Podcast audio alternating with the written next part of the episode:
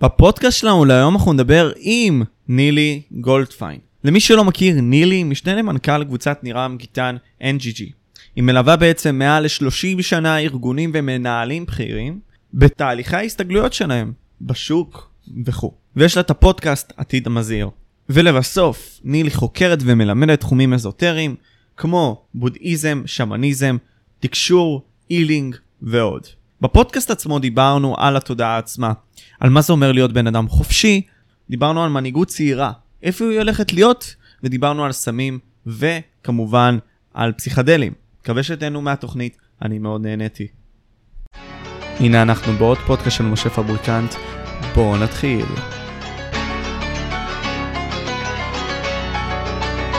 טוב. טוב, בסדר. עכשיו זה נראה לי שאנחנו עלינו לפרק. קודם כל, נילי, דיברתי איתך כל כך הרבה, בסדר, דיברתי איתך כמה דקות, לא כל כך הרבה, אבל זה מרגיש, מהשיחות ששמעתי כל כך הרבה איתך, אולי בדיבור אישי עם עצמי, שבאמת אה, שימחת אותי, העלית בחיוך, אינטלקטואלי גם, ושמח שאת נמצאת וקיימת, באמת, לא סתם. תודה. אז באמת, בשביל זה אני פה. בשביל זה את פה, ואני רוצה באמת בתור שאלה ראשונה כזאת, הפרק, כי את מתעסקת בכל מה שקשור לשינויים. אה, אני רוצה שאנחנו נתעסק בחופש, כלומר, החופש מבחינתי זה אחריות מסוימת, your ability to respond, כלומר, היכולת שלך להגיב לחיים. בעצם העובדה הזאת היא שאתה, יש לך את היכולת להגיב לחיים, אתה חופשי. אתה יכול לבחור, נגיד סתם אני עכשיו בריאיון איתך, איתך, אני יכול לבחור לעזוב את הפרק וללכת למקום אחר. יש לי את הבחירה החופשית הזאת. איך את תופסת את הבחירה החופשית הזאת אצלנו בני האדם? כמה אנחנו דטרמיניסטים? כמה הפינג פונג של החיים מוביל אותנו? וכמה אנחנו חופשיים כפי שאת רואה את זה? אני אתחיל בהקדמה אה, תיאורטית כי אני חושבת שהיא מחויבת במציאות. יש הרבה מאוד מחקרים בפסיכולוגיה וסוציולוגיה שקוראים להם תורשה סביבה. אומרים מה ממי שאנחנו מגיע מה-DNA של ההורים שלנו ומה ממי שאנחנו מושפע מאיפה שגדלנו. אומרים שברגע שאתה נולד הרבה מאוד בחירות מצטמצמות לך כי בהנחה שיש נשמה או שאתה אנרגיה ופוטנציאל לא ממומש אתה יכול להיות הכל. אתה יכול להיות גבר אישה עשיר עני native American או ישראלי וכן הלאה וכן הלאה. מהרגע שאתה נולד מלא מלא בחירות מצטמצמות מעצם היותך בין למשפחה מסוימת גדל בארץ מסוימת דובר שפה מסוימת וכן הלאה וכן הלאה. אז קודם כל הסיפור הזה של חופש בחירה מתחיל בזה שמהפוטנציאל הבלתי ממומש והאינסופי שלך כאנרגיה דרך תשעה חודשי הריון ולידה החופש שלך מצטמצם ב-99 אחוז. מעניין, אוקיי. נתחיל מזה, אוקיי? עכשיו כשאתה מדבר על DNA, תורשה, בסך הכל הפילוסופים יגידו שהנשמה בוחרת למי נולדת, אבל אם אנחנו מתייחסים לעצמנו, נולדת להורים מסוימים, במדינה מסוימת, עם דת מסוימת, אתה הרבה מאוד מותנה מהליניאר המשפחתי שלך. ואתה כמובן הרבה מאוד מותנה מאיפה שגדלת. עכשיו, שאלת הבחירה החופשית היא שאלה פילוסופית שבאה על ה-99.9 של מה שקיים. ועדיין זה בוכטה של אפשרויות. ועדיין זה בוכטה של אפשרויות. כי אתה נולד במקום מסוים ואתה מוכתב על ידי תנאים סביבתיים ועדיין אתה יכול מהרגע שנולדת ועד הרגע שאתה מת לעבוד על המודעות שלך. למשל, אם אתה נולדת למדינה שיש בה תאורטית, היפותטית, אלימות מאוד גדולה, ואלימות הולכת ועולה, ומישהו מכה אותך. יש לך הרבה מאוד יכולות לבחור, נכון? מה אתה עושה בסיטואציה הזאת? בוחר לא להיות עם זה. יש... יש הרבה מאוד דרכים, אוקיי? יש הוא יגיד, להפנות את הלחי השנייה, אוקיי? אני, אה, יש לי חגורה שחורה בקראטה, אז התאמנתי במוניות לחימה המון שנים, יש משפט שאומר בקראטה, in קראטה there is no first attack. כמישהי שיש לה חגורה שחורה, אני לעולם לא ארים יד על מישהו, אלא לצורך הגנה על עצמי או על מישהו אחר.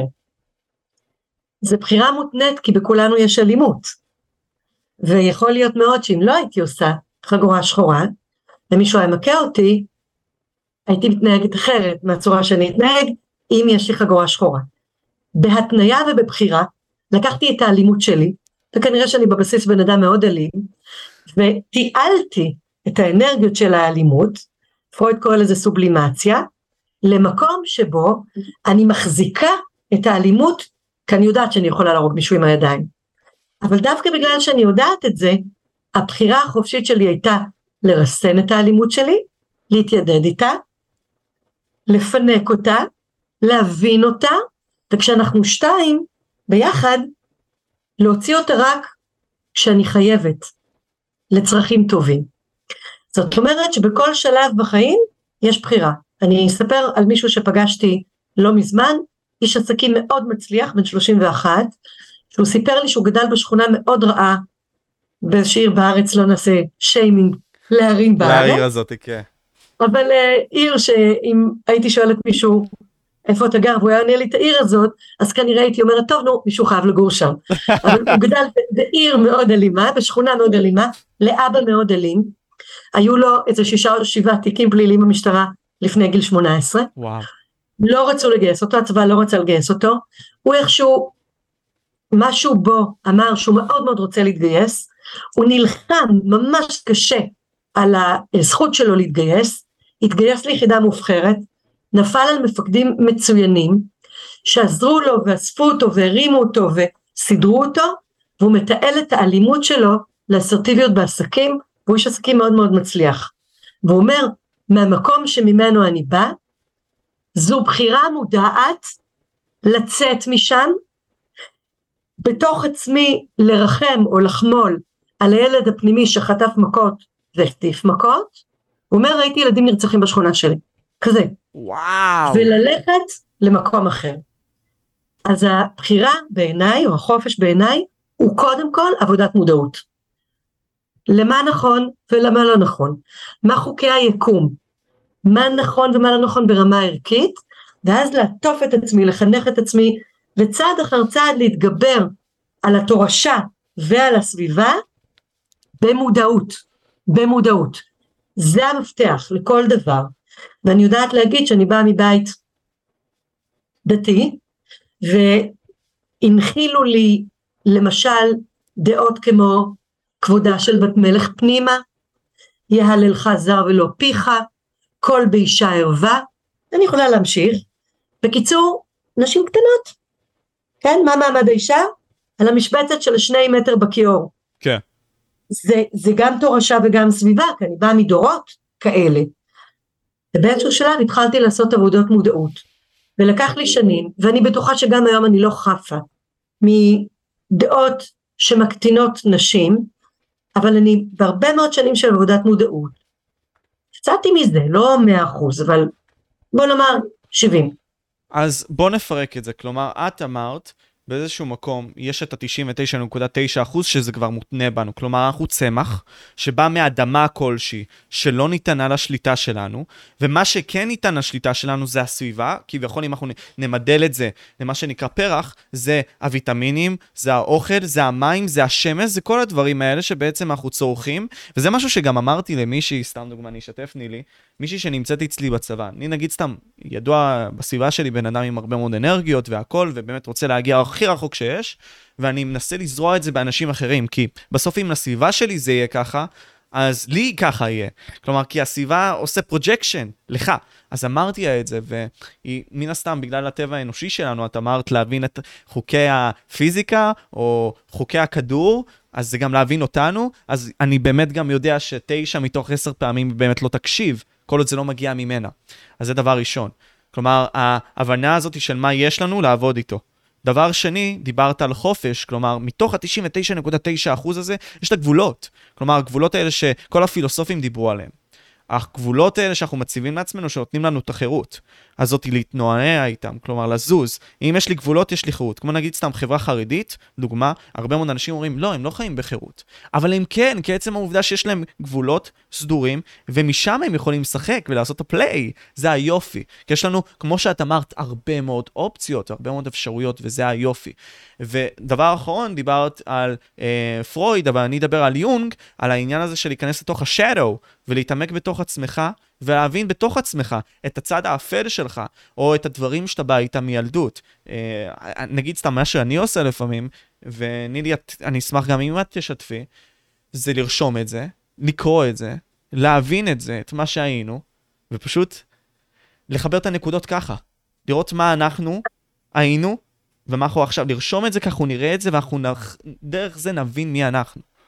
לזה מה שקראתי עבודת מודעות, זה בדיוק מה שקראתי לו עבודת מודעות. אנחנו צמח אבל אנחנו צמח עם רגליים, למה אני מתכוונת? Mm. קראתי פעם ספר שנקרא The Seed and the Soil, הזרע והאדמה. אנחנו זרע, ואנחנו באים עם התכונות הגנטיות שלנו כצמח. קודם כל, לא לנסות להיות מישהו אחר אלא להיות אנחנו, זו בחירה, זה חופש. החופש להיות אני, ולא משהו אחר שמישהו אחר רצה שאני אהיה, זה קודם כל חופש. דבר שני, יש לי רגליים, אני יכולה ללכת.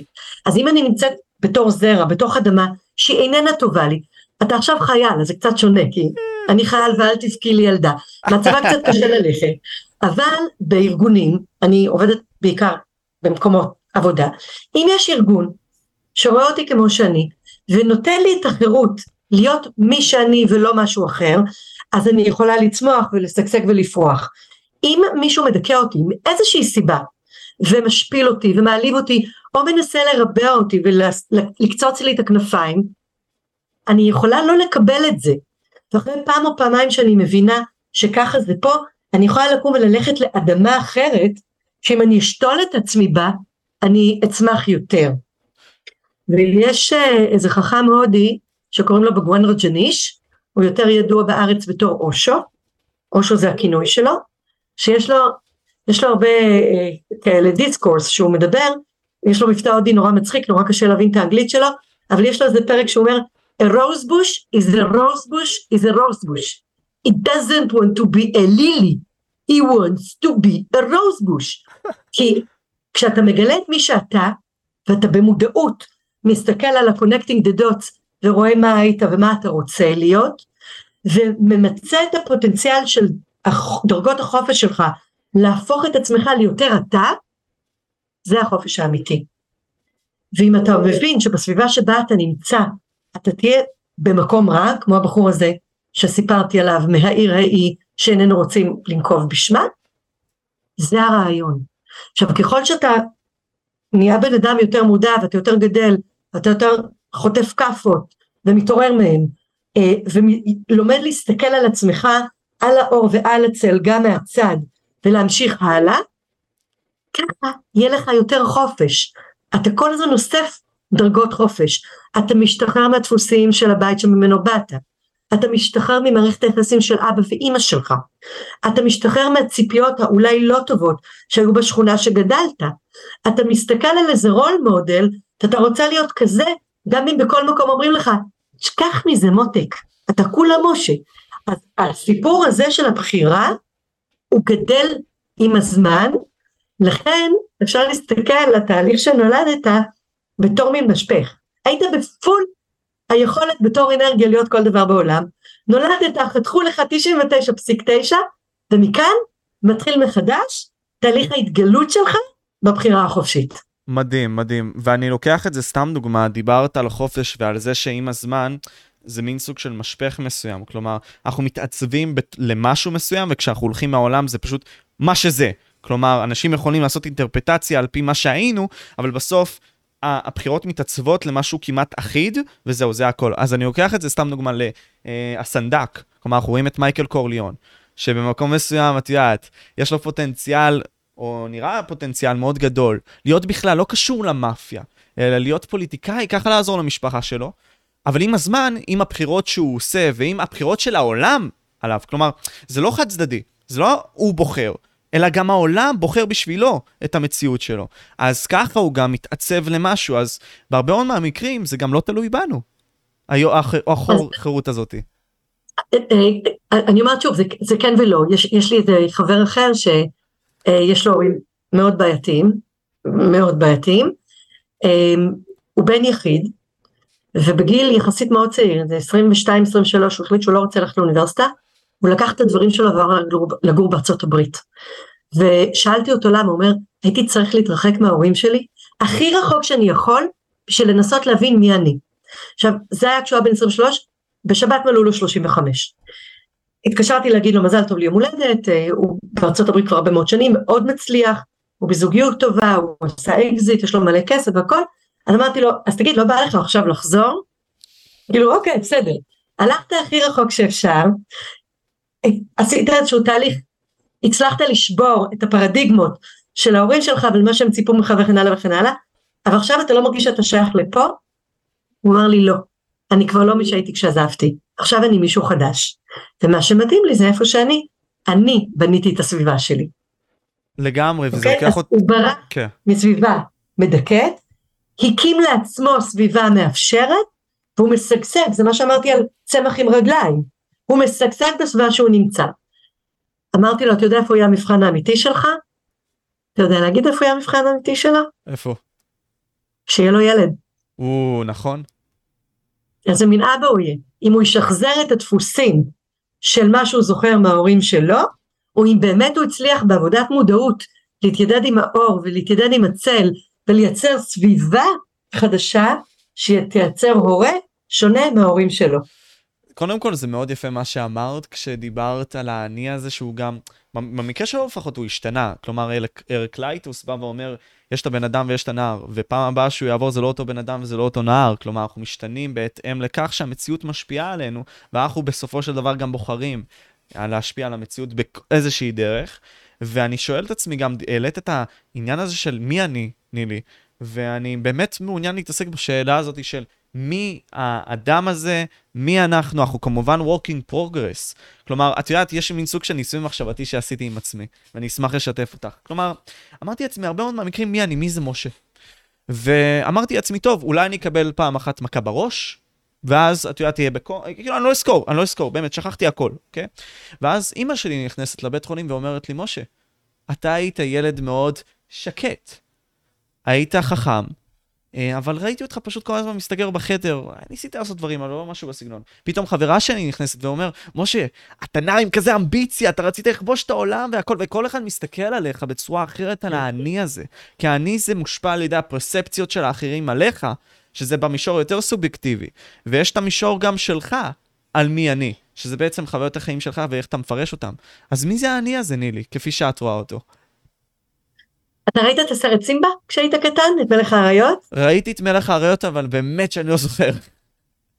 יש במלך האריות, זה סרט מהמם. ראיתי גם את ההצגה. וואלה, אוקיי. כל פעם במקום אחר, זה כל כך יפה.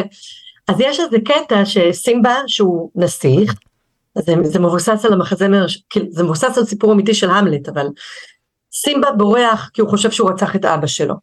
אה, מסתבר שזה כמובן מניפולציה, והדוד שלו עשה את זה, לא משנה. הוא כאילו מתחמק מהאני האמיתי שלו. הוא מנסה להיות קלולס, אפיגולקי, מסתובב שם עם טימה ופומבה, הקונה מטאטה, ואז בא רפיקי הקוף, ואומר לו, אתה לא איזה טמבל מה, מהפרובינציה, אתה המלך, אתה המלך האמיתי של הממלכה, ואתה צריך לחזור ולקח את המקום שלך בתור מלך. הוא אומר, מה פתאום, הקונה מטאטה, בלה בלה בלה, ואז באיזשהו שלב רפיקי הקוף נותן לו מכה עם מקל. והוא אומר לו, אה, מה אתה עושה? אז הוא אומר, מה זה משנה, זה עבר.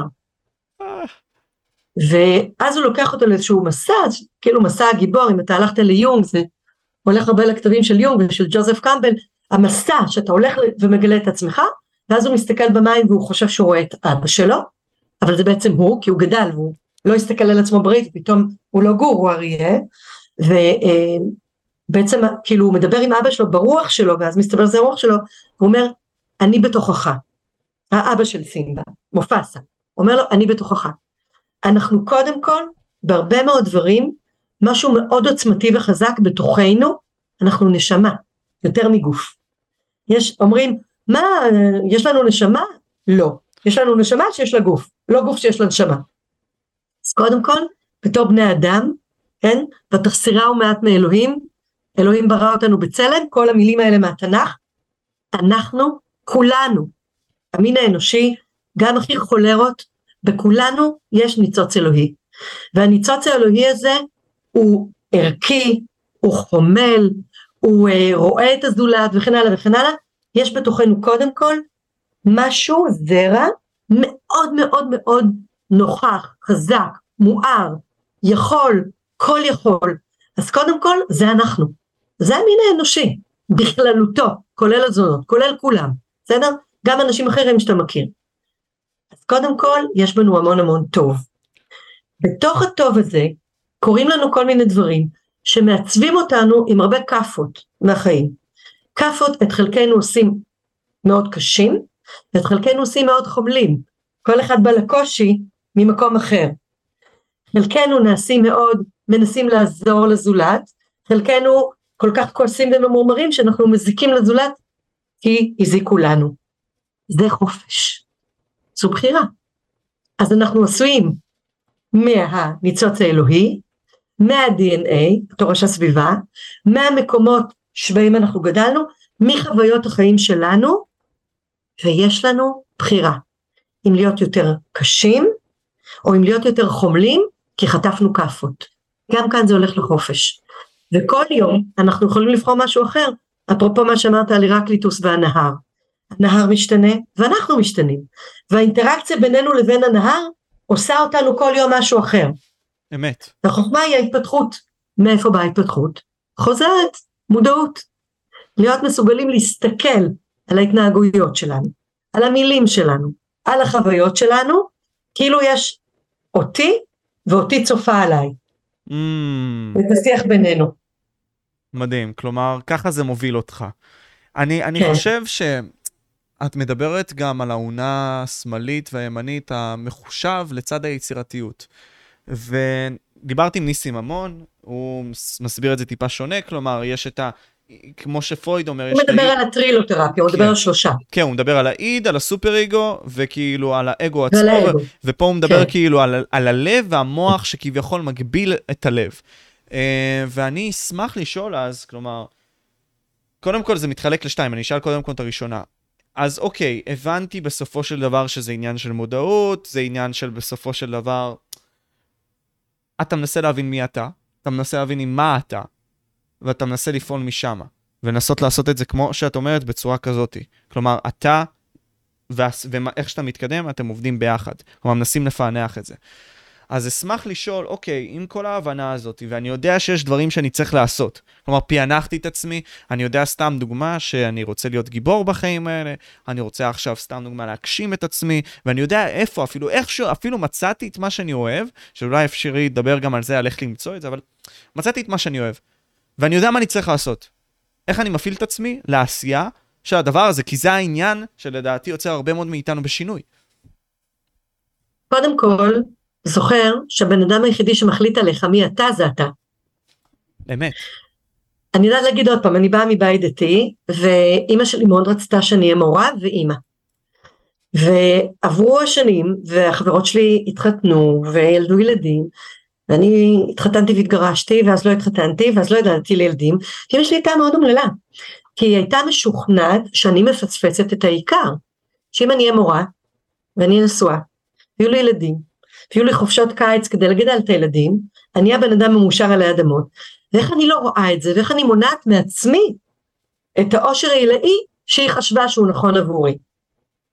והיה בי משהו מאוד מאוד מרדני. אני לא יודעת אפילו להגיד מאיפה זה פשוט כאילו, אני כנראה ככה נולדתי, אני נולדתי נשמה מאוד פראית, והצלחתי.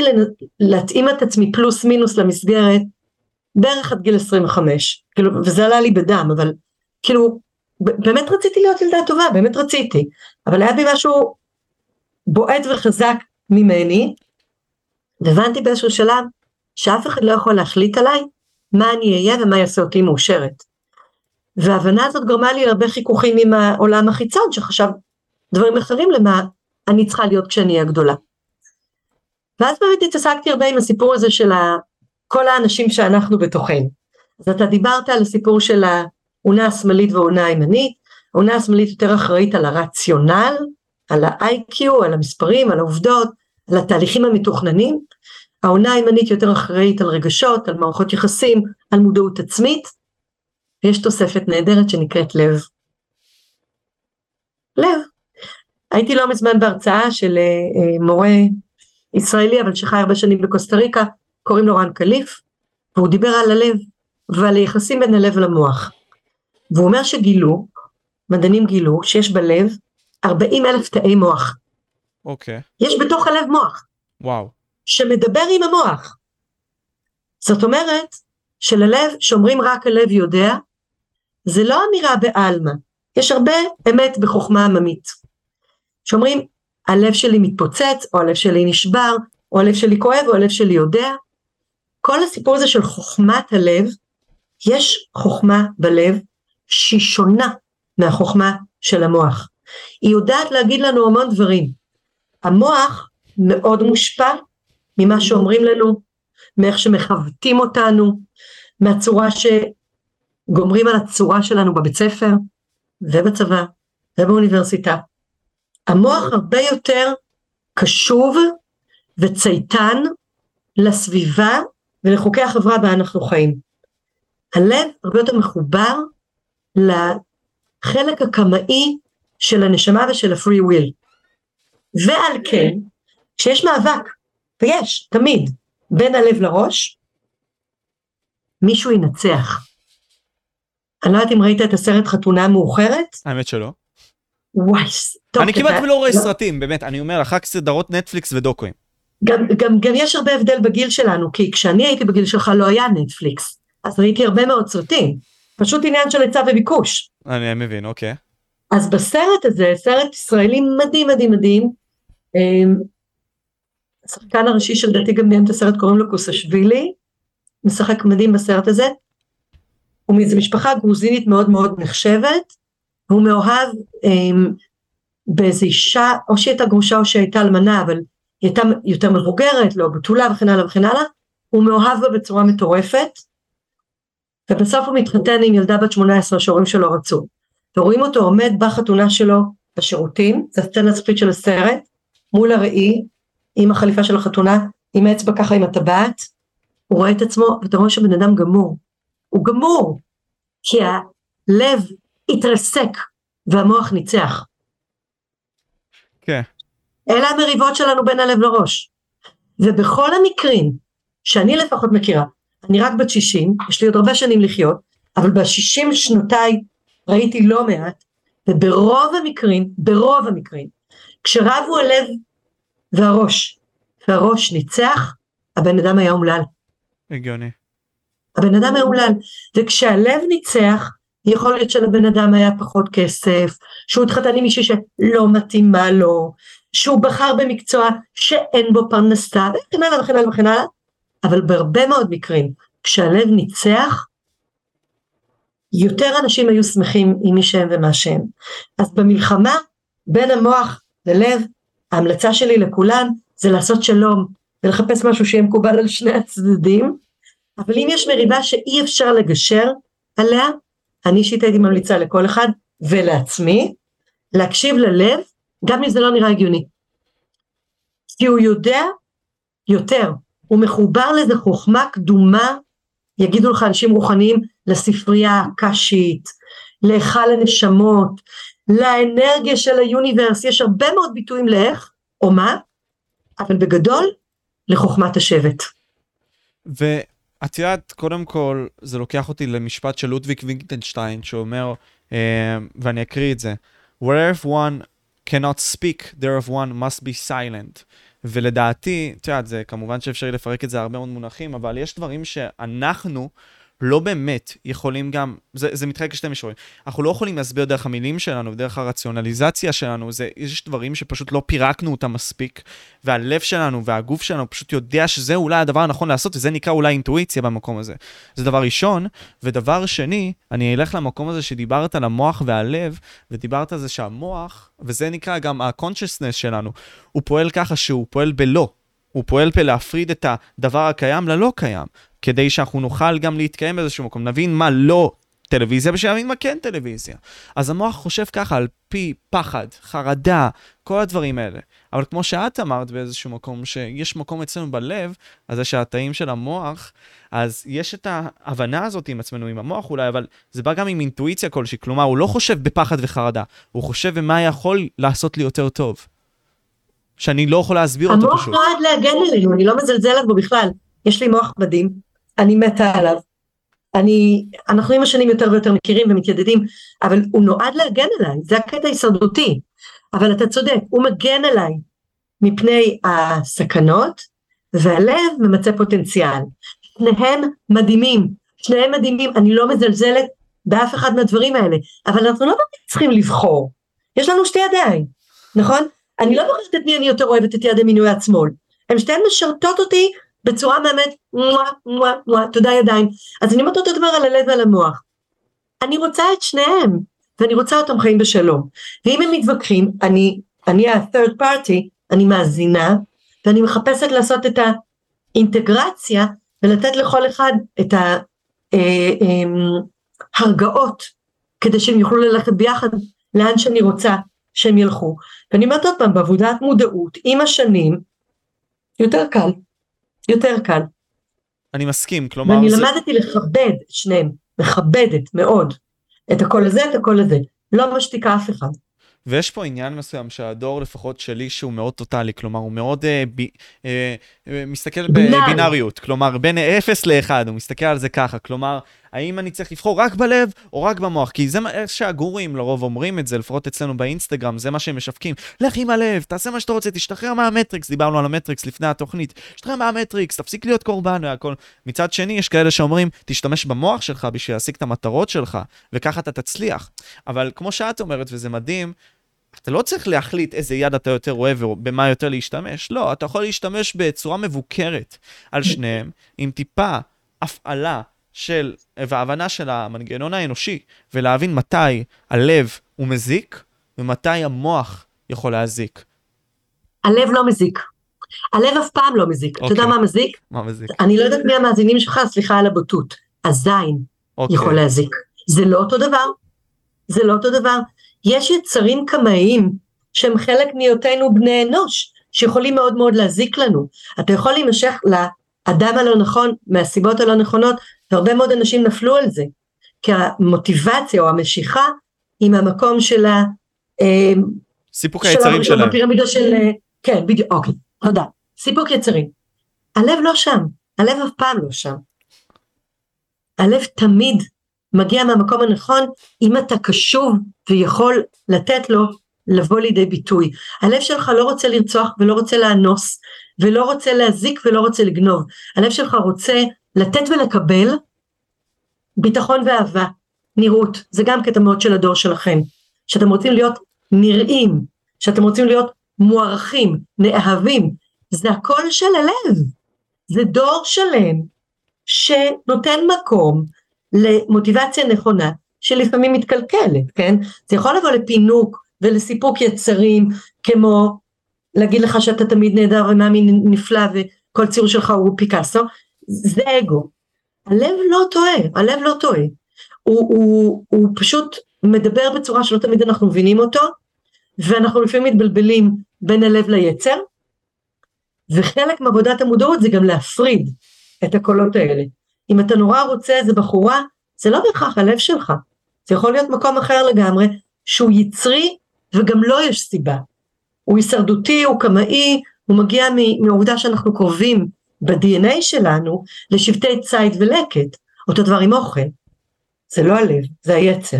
שם צריך לעשות עבודה מאוד בהירה של הכל. אז במילים אחרות עבודת המודעות היא להקשיב לכל הקולות שבנו, לפרק אותם ולדעת איזה קול מגיע ואיפה, לחבק את כולם, לאהוב את כולם, ולדעת מה הדבר הנכון. אז זה מאוד מעניין כשאת מדברת על הלב בצורה הזאת, כי אם אני אסתכל על זה ככה, יש לנו פוטנציאל כל כך יפה אז, של פשוט לא, לק... כאילו, אתה לא בהכרח רוצה לקבל בחזרה, אתה רוצה גם לתת, וזה היופי גם. וזה מגיע גם למקום של אולי לבנות את עצמך, כי אני לוקח את הלב הזה ואני אומר, וואלה, אני רוצה למצוא את המשהו הזה שיהרוג אותי, אני רוצה למצוא את הדבר הזה. כלומר, שכל יום אני אחשוב על זה, שלא משנה מה יקרה, לא משנה עד כמה יהיה מחפיר וכואב ולא נעים, אני אתן לזה להרוג אותי ואני אהנה מזה, אם אני לוקח סתם דוגמא. קוראים לזה משמעות. בדיוק. קוראים לזה משמעות. וגם זה מאוד מאוד יפה בדור שלכם, יותר בדור שלי, היית צריך למצוא מקצוע, להתפרנס, זה מה שהיה בפודקאסט של אה, רן שטרן, הצ'קליסט. כן, הצ'קליסט שאנחנו חייבים לעשות. וגם ערן וגם אני, כי גדלנו במקומות יחסית דומים, הגענו לגיל שאנשים באים אלינו ומתפרקים כי לא טוב להם. הם עשו את כל הצ'קליסט, הם היו בטוחים שהם יהיו נורא מאושרים, והם מעוללים באדם. כי צ'קליסטים לא נותנים לך שום דבר. אמת. ו- ואז, ואז הם התחילו לחפש משמעות. היום בבוקר ישבתי עם איזה מישהי שעשתה אקזיט, יש לה מלא מלא כסף, היא בת 58, ושאלתי אותה על הדבר הבא שלה, היא אמרה לי, לא עבודה עם כסף, משמעות, מדהים. משמעות. שאלתי אותה מה את רוצה לעשות, היא אומרת, אני רוצה להקים בית ספר למנהיגות באפריקה. מדהים. זה מה שהיא רוצה לעשות. אז אני אומרת, הקטע הזה של למצוא את הדבר שיעשה לך את זה, זה לא פשוט. כי אתם נורא רגילים, כל הדור שלכם, לקבל המון המון סיפוק על, אה, על הצרכים הפיזיולוגיים, אולי הצרכים ההתפתחותיים החינוכיים. אני לא חושבת שמישהו אי פעם לימד אתכם לחפש משמעות. כן, כן. זה, זה דור שלם כזה. כלומר, אנחנו הולכים ו- יותר להידוניזם, את אומרת, באיזשהו מקום. כן, כן, אבל אני מכירה הרבה מאוד אנשים מהדור הזה שכן מחפשים, שכן מחפשים ומוצאים. יש לי בת של חברים, זה הכל ילדים של חברים, בת של חברים שהלכה לי, לי כאילו התחילה לעשות קריירה בגרין פיס, הבת שלי, יש לי, יש לי ילדה מהדור הזה, היא בת 18, קוראים לה הדס, היא הדבר הכי מהמם שנוצר אי פעם, אולי חוץ מהילד שלי, שהוא גם הדבר הכי מהמם שנוצר אי פעם, וכל אימא מסתכלת בעיניים טובות על הילדים שלה, אבל הדס בגיל 16 יצאה מהבית והלכה לפנימייה, וזה מאוד כאב לי כי הרגשתי שזה סוג של ביקורת עליי, בחירה, אוקיי? לא בהכרח נכון, בחירה, אני עובדת על זה עדיין, אוקיי. והיא הלכה ללמוד בבית ספר שנקרא מנהיגות ויישוב סכסוכים, שלומדים ילדים יהודים, ערבים וילדים מכל העולם. היא אמרה, אמא, כשאני אהיה גדולה, אני רוצה לעבוד בגלובל פוליטיקס, ולעבוד ממקומות שמביא שלום לאזורים מוכי קרבות ומלחמה. והיא הייתה בת 16 כשהיא אמרה את זה, ובינתיים היא הולכת בנתיב, אוקיי? היא הולכת בנתיב. וזה, והבן שלי אומר, אני, אני לא יודע, אני לא, הוא בן 16, אני לא יודע. אמרתי לו, אתה עוד לא צריך לדעת. ניסוי, תהייה, תקרא, תלמד, תלך, תבוא. לוקח זמן להבין ייעוד, או ליצור משמעות. ככל שאתה מתנסה יותר, זה מגיע. כן. ככל שאתה יותר מתנסה זה מגיע, ואת יודעת, הרבה מאוד מהדור שלנו כל הזמן מתיימר להיות ה... ב-15 דקות האלה של תהילה. מן הסתם, אם זה בטיקטוק, האינסטגרם, דיברנו על זה גם לפני כן, והרצון הזה של הצלחה מהירה, אבל איתה גם תבוא גם ירידה מהירה, what, uh, what goes around comes around, כלומר, בהסתכלות הזאת, כן? וזה מעניין אותי לשאול אז, ודיברת על זה גם בפרק עם ערן, שמותר להתבלבל לדור הצעיר, כלומר, למצוא את עצמו באיזשהו מקום, את אומרת ניסוי וטעייה, שזה מאוד יפה, כי בסוף, אם אנחנו הולכים לשיטה המדעית, ניסוי וטעייה מביא לתוצאה מדויקת עם הזמן. נכון? אז איך נכון. את מסתכלת על זה בעני- בעניין הזה של אני למצוא? מסתכלת על זה שבגילאים האלה בעיניי כמה שיותר לאסוף חוויות. כמה שיותר לאסוף חוויות. לימודים באוניברסיטה הם בונים אינטלקט. הם אוספים ידע. כשאני למדתי באוניברסיטה לא היה GPT. אני ראיתי פעם ראשונה בחיים שלי מחשב בתואר ראשון. הייתי בת 21 או 2, אוקיי. אוקיי? הגיע אליי טלפון הביתה, בערך בת 11 או 12, אנחנו דור אחר לגמרי. היום הסיפור הזה של איסוף ידע, הוא כמעט לא מעניין, כי אתה בלחיצת כפתור יכול לאסוף ידע. יותר מעניין אינדוקציה ודידוקציה, יותר מעניין הפרדת עיקר וטפל, יותר מעניין, מעניין לדעת לשאול את השאלות הנכונות כדי לקבל את התשובות הנכונות, ולדעת לבקר את ה-Jet GPT. יש הרבה מאוד דברים שהם יותר מעניינים. כל הדברים האלה הם עדיין ברמת האינטלקט. אינטלקט פונה רק למוח. הוא לא מביא לך שום דבר ללב. הוא לא מביא לך שום דבר לבחירה החופשית. הוא אוסף נתונים, ברוב המקרים. חוויות זה משהו אחר. חוויות זה ללכת להתנדב באפריקה בבית יתומים, לטפס את המצ'ו פיצ'ו, ללכת אה, לעשות בהודו את הבומבמלה, ללכת בישראל לפסטיבל ברנינגמן, לא יודע, כל דבר. גם ללכת לצבוע דירה של קשישים, או ללכת עם חברים ערבים לביקור ברהט, זה גם בסדר. כל דבר שמוציא אותך מאזור הנוחות שלך, כל דבר שמפגיש אותך עם משהו שלא עשית קודם, כל דבר שמפגיש אותך עם אנשים שהם לא בסופט skills שלך, אממ, או ב soft skills. אני יודעת להגיד שהדלאי למה אמר את זה פעם, שאם אתה רוצה באמת להתפתח ולהיות ער ומודע, תעשה לפחות פעם בשנה משהו שלא עשית קודם, ותבקר לפחות פעם בשנה במקום שלא היית בו קודם. אני אומרת פעם בחודש. אני לוקח את זה גם לאומנויות לחימה, כי נגיד סתם, אני מאוד אוהב את כל האומנויות לחימה בגדול. אני אוהב מאוד MMA, זה אחד הענפי הספורט הכי אהובים עליי. באמת, אני אומר לך, ואני אוקיי. צופה בזה כל יום. ויש משפט שאחד האנשים שאני מאוד אוהב, ג'ו רוגן, אומרים, you need to be tested. And in order to be tested is to be another tested by another champion. אז כלומר, אתה מנסה את עצמך מול אלוף מסוים, אבל האלוף הזה, כפי שאני רואה אותו, זה הטבע. והטבע הוא זה שבעצם מכתיב, או נותן לך את הפידבק הזה, כמו שאת אומרת, המשחק היפה הזה, ומייצב אותך. אני נגיד, אקח את זה, הדוגמה האישית שלי, נילי, מאז שאני קטן הייתי גם בהרבה מאוד חוגים, בין כה וכה הייתי בג'ודו, הייתי בתכנות, הייתי בזה, הייתי בהרבה מאוד תנועות נוער והייתי מוביל שם, כלומר הייתי בכל גלגלי המועצות, הייתי במועצה הארצית גם, ובנוסף הייתי גם מנהל של ארגון קשישים, אם דיברנו על זה. אז כל החוויות האלה באיזשהו מקום נתנו איזשהו עיצוב, וגם קרו דברים אישיים בחיים האישיים שלי שעיצבו אותי והפכו אותי ממשהו שאני היום. והדבר הזה, הוא דבר מאוד מגניב ומעניין, אבל זו חוויה שהרבה מאוד אנשים, ואת דיברת על זה גם, מהדור שלך, הוגבלו מלעשות, או שנגיד נכון. סתם יש הורים שמגבילים אותך מבכלל לצאת מהבית, או בכלל נכון. לבוא ולהגשים את עצמך. נכון. אני לקחתי את זה לקיצון, אני חייבת לומר, בגלל שבאתי מבית מאוד שמרני או מסורתי, אז אני עשיתי דברים מטורפים, מסוכנים, שאם הבת שלי הייתה עושה את זה הייתי מאושפזת, רק מהחרדה. Okay. אוקיי. למשל, כשהייתי בת 36 או 7, עוד, עוד לא הייתי נשואה, עוד לא היו לי ילדים, הייתי בקופנגן, חשבתי שאני חייבת לעשות, לראות פול מון, וביום הראשון שהגעתי לקופנגן לקחתי אופנוע, לא היה לי רישיון על אופנוע, אבל לא, כמו אופניים, ולא חייבים להגיע לזה, כי אני כמעט הרגתי את עצמי ככה, כאילו, אני מאוד מקווה שהילדים שלי לא יעשו לי את זה, אימא שלי, עליה שלום, לא ידעה, לא אמרתי לה מעולם, אה, עכשיו היא ברור יודעת הכל, אבל אני, אני עשיתי דברים מטורפים מתוך האמונה שאם אני באמת רוצה לפגוש את עצמי, אני צריכה לצאת מאזור הנוחות. זה גם חופש. זה גם סוג של חופש, אם דיברנו קודם על חופש.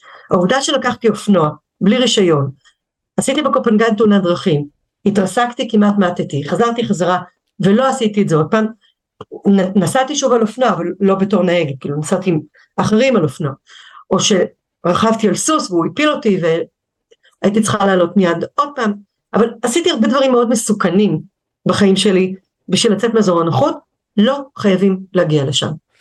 אפשר לעשות את זה קצת יותר עדין ממני, כל אחד עושה את זה בצורה אחרת, אבל הקטע הזה של להיות במקומות שאתה לא מגיע אליהם בשגרה, לפגוש אנשים שהם לא במעגל החברתי שלך או בדעה הפוליטית שלך, או בתרבות שלך, או בשפה שלך, וכן הלאה וכן הלאה, גורם לך להיות, להישאר פתוח לאפשרויות. זה הכל, לא צריך הרבה יותר מזה. ואת זה לא לומדים באוניברסיטה. וואו. את זה לא לומדים באוניברסיטה. אלא אם כן אתה הולך לחילופי סטודנטים, או לא, לא יודעת, כל מיני דברים כאלה, אבל באקדמיה מלמדים דברים שקשורים רק בשכל. שום דבר אחר.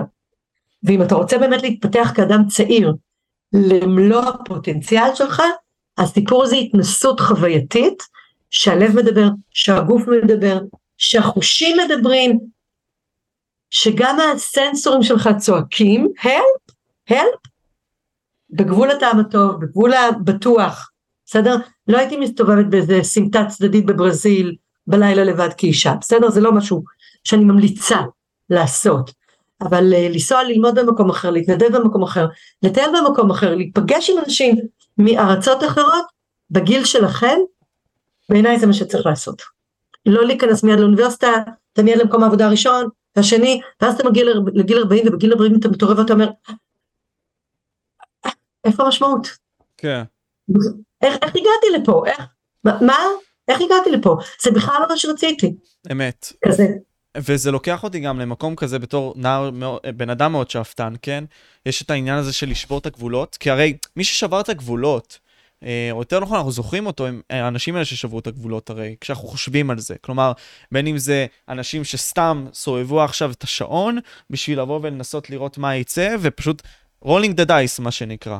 או לחלופין, אנשים כמו, סתם דוגמה, כריסטופר קולומבוס, שאולי היינו חושבים שהעולם עוד שטוח, אם הוא לא היה נוסע ומנסה את מזלו. כל הדברים האלה, למרות שידענו שהוא עגול לפני כן, כן? ההתנסות הזאת, כפי שאת אומרת בעצם עם הגבולות, היא גם יכולה להיות טובה. כלומר, אנחנו מנסים להבין את הכדור, את אומרת את המודעות, אה, ואתה מנסה להבין את גבולות החופש שלך ומשם לפעול, זה גם אולי אפשרות גם להנציח את עצמך באיזשהו מקום, כי אתה מנסה דברים אחרים. מכל השאר, כשאנחנו מדברים על פינק פלויד, ויש את השיר הזה We don't need no education, יש את העניין הזה של צייתנות יתרה. ואת מדברת על זה של מערכות, כלומר, מערכות בולעות אותך, מעבירות אותך בצורה בטוחה והכל, מעבירות אותך. ואז אתה לא באמת שואל את השאלות, אז אתה פשוט. על פי המוח שלך, אתה מאפשר למדינה עצמה, או למוסדות, או להכל, להגדיר מי אתה, מאשר... נכון. אבל אני כן אוסיף לזה רע בטאבו, כי אני לא יודעת עוד פעם מי מקשיב לנו, ואני רוצה קצת להיזהר. לדעתי הקליפ של הפינק פלויד, We don't need no education, זה קליפ חובה. קליפ חובה. כי זה באמת מראה איך המוסדות הטוטליים מנסים לגרום לנו להיות צייתנים ובתוך קופסאות, זה גם הסיפור של הסרט המייטריקס, שאת זה אם לא ראית אתה חייב לראות. ראיתי, את הראשון. סרט חובה, אוקיי? חובה, רק הראשון. השאר לא מעניין. בדיוק, בדיוק, זה מה שאני אומר לאנשים. אוקיי? חד משמעית, חד משמעית. אבל אני, אני אתן איזושהי אנלוגיה, כשהייתי חגורה חומה. אני התאמנתי בקראטה. שיטת קראטה שנקראת שורין ריו היא, היא שילוב של סיני ויפני, מגיעה מאיי אוקינאווה. וכשהייתי חגורה חומה, אמ, אמרתי למורה שלי, תקשיב, נורא מעניין לראות איך נראות שיטות אחרות. אני רוצה להיפתח, כי כז, כזאת אני. אני רוצה ללכת לראות איך פה ואיך פה ואיך פה. הוא אומר לי, נילי זה מוקדם מדי, זה יבלבל אותך. בואי תעשי חגורה שחורה ואז תלכי. ואני הקשבתי לו. וכשקיבלתי את החגורה השחורה, כן הלכתי להתאמן בדוג'ואים אחרים, והבנתי למה הוא אמר לי את מה שהוא אמר לי. כי אתה צריך, זה גם אגו, זה אמר, אה, גם אושו אמר את זה, אתה צריך שיהיה לך אגו בשביל לפרק אותו. אז יש גיל מסוים, אצל כל בן אדם זה משהו אחר. יש גיל מסוים שאתה עוד בונה את עצמך, את הבסיס של מי אתה ומה אתה. את, ה, את, ה, את המשה הבסיסי הראשוני, רק אחרי שאתה מרגיש מספיק נוח עם עצמך, אתה מסוגל להכיל למשל, שאתה תהיה באיזושהי שיחה עם גרמנים והם יגידו לך יהודון, או עם, זה מאוד סטריאוטיפי מה שאני אומרת, או עם ערבים, ויגידו לך תמותו, שאתה תהיה מסוגל להכיל את זה בלי, בלי לקחת את זה נורא נורא ללב ולריאות, אוקיי? זה מאוד מאוד חשוב, אבל מגיל מסוים, כשאתה מרגיש שאתה כבר מספיק בן אדם, בשביל לפתוח את עצמך לעולם, אתה יכול לקבל את זה הרבה מאוד. וכל אחד מאיתנו במסגרת תהליך המודעות צריך להבין מתי הוא מספיק חזק כדי לעשות את הקפיצה הבאה של הפתיחה. וכל פעם אתה עושה קפיצה, פתיחה, קפיצה, פתיחה. ויכול לפעמים להיות שנים בין הקפיצות, ויש תקופות מסוימות שזה טוק טוק טוק הרבה הרבה הרבה. וכמובן שעדיף לא להסתכן במוות או בפציעה או בכל מיני דברים קשים כמו שאני עשיתי, זה מה שנקרא do as they say, don't do as they do. אני הלכתי למקומות מאוד אה, לא זהירים, השגחה עליונה שמרה עליי, באמת כאילו, אין לי מה להגיד, אני בן אדם מבורך. אני הייתי בסיטואציות שאסור להיכנס אליהן. תיכנ... אבל... אני אשמח שתיכנסי אליהם, זאת אומרת, זה דווקא מעניין, כן? באיזשהו מקום, כי אני אומר לעצמי, אמ, גם הסיפור עצמו שאמרת לי שעוד שנייה התהפכת וככה הלך החיים. לא בסופ... עוד שנייה התהפכתי. אז, אז... אני מצאתי את עצמי בדיץ'. אז, לא אז... כמעט התהפכתי, התהפכתי. נגיד... אני התהפכתי על האופנוע פחות משעה אחרי שלקחתי אותו. מצאתי את עצמי בתעלה בקופנגן עם אופנוע כבד שלא הצלחתי להרים. ופצועה בכל ה... פצועה בכל ה... כל הגוף. פצועה בית חולים אמריקאי. והיה לך דברים כאלה עם סמים סתם דוגמה שנגיד סתם לקחת איוואסקה וגם היה לך דברים כאלה? אוקיי. לאיוואסקה יש לי הרבה מאוד כבוד בעיניי זה לא סם. בוא נפריד בין סמים למשנה תודעה. Mm. כל משני התודעה שהיוו בכל התרבויות על פני כדור הארץ סוג של צינור בינינו לבין היקום או בינינו לבין ה-elders of the tribe, יש לי כבוד עצום אליהם. עשיתי כל טקס שאתה חושב, איוואסקה, וואצ'ומה, פיוטה, פטריות, מה שאתה רוצה, מעולם לא קרה לי שם שום דבר רע. תמיד הקפדתי על סט ועל setting, לא קרה לי שם שום דבר רע, ועשיתי מאות טקסים. כמעט בכל מקום שאתה יכול לדמיין. זה סיפור אחד. סיפור שני זה סיפור של הסמים. שם הסתבכתי. למה? מה קרה לך? הייתי גם הרבה יותר צעירה. הייתי בת 37 או 8, הייתי בהודו, פעם ראשונה שהייתי בהודו, הייתי באשרם של אושו בפונה, פגשתי המון אנשים מאוד מעניינים, מכל הגילאים, מכל הלאומים, מכל, המון חוויות חדשות, המון המון, חודש מהמבורכים והמטורפים שהיו לי בחיים, מדהים. וזה היה לפני 23 שנים, אוקטובר 2000, והיו שם הרבה אנשים שלקחו סמים. עכשיו, אני חננה בננה בוגרת בני עקיבא, לא עישנתי סיגריה בחיים שלי, never ever, מעולם לא השתכרתי, לא הלכתי למסיבות, לא ידעתי מה זה MD, לא ידעתי כלום מהחיים שלי. וכמו שאתה בטח מבין, אני סקרנית בצורה חולנית. נורא רציתי לנסות, נורא רציתי לנסות. תפסתי בחור שלא ננקוב בשפו מפאת כבודו, קרא לו רק אייל, קראו לו אייל, אני לא אגיד שם משפחה. הוא טייל אז הרבה זמן בהודו, הוא היה הרבה יותר צעיר ממני, היו לו רסטות עד פה, עכשיו כבר אין לו שערות בכלל, אז היו לו רסטות, ואני חופרת לו, חופרת לו, חופרת לו, שאני נורא רוצה לנסות, לא אכפת לי מה, כאילו, תחליט, מה שתגיד, אני איתך. הוא הלך והביא LSD. לא קראתי קודם, לא למדתי קודם, לא הייתי במסיבות, לא בדקתי מה ההשפעות, כלום, כלום, כלום, ככה, אני סומכת עליו, לא ידעתי איפה הוא קנה את זה, לא ידעתי מה זה המילה בול, חתיכת קרטון כזאת קטנה, אמרתי חתיכת קרטון קטנה, אני לא אעשת, מה כבר יקרה?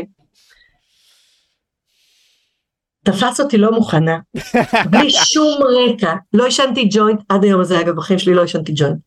עשיתי כל מה שנטע יודע שאתה מכיר, ג'וינט לא עישנתי. מה את אומרת? לא, לא הקטע שלי, לא יודעת למה, לא ברור לי. בקיצור נכנסתי לטריפ רע של 24 שעות, איום ונורא, איום ונורא. עכשיו, לא היינו חברים מקודם אייל ואני, הכרנו שם, באשרם, הוא היה יותר צעיר ממני, הוא לא ידע מה לעשות איתי, אני לא הפסקתי לבכות. הוא היה כל כך היסטרי, שהוא רץ לאיזה בחורה ששנינו הכרנו באשרם, קוראים לה סוכי, צעירה ממני ב-13 שנים, אנחנו עד היום BFF. אשכרה. הם החזיקו אותי בידיים שני החבר'ה האלה, 24 שעות. הביאו לי אוכל, הביאו לי מים, ליטפו אותי, עטפו אותי, עד שהטריפ עבר. אבל הייתי בגיהנום 24 שעות. זה היה נורא, זה היה טריפ נורא. אה, לא לקחתי LSD מאז, זה היה נראה לי אולי מהפחד, אני לא יודעת להגיד, אבל גם באיזשהו שלב אני הבנתי שאני לא רוצה להתעסק עם, אה, עם סמים. עכשיו, מה ההפרדה שאני עושה?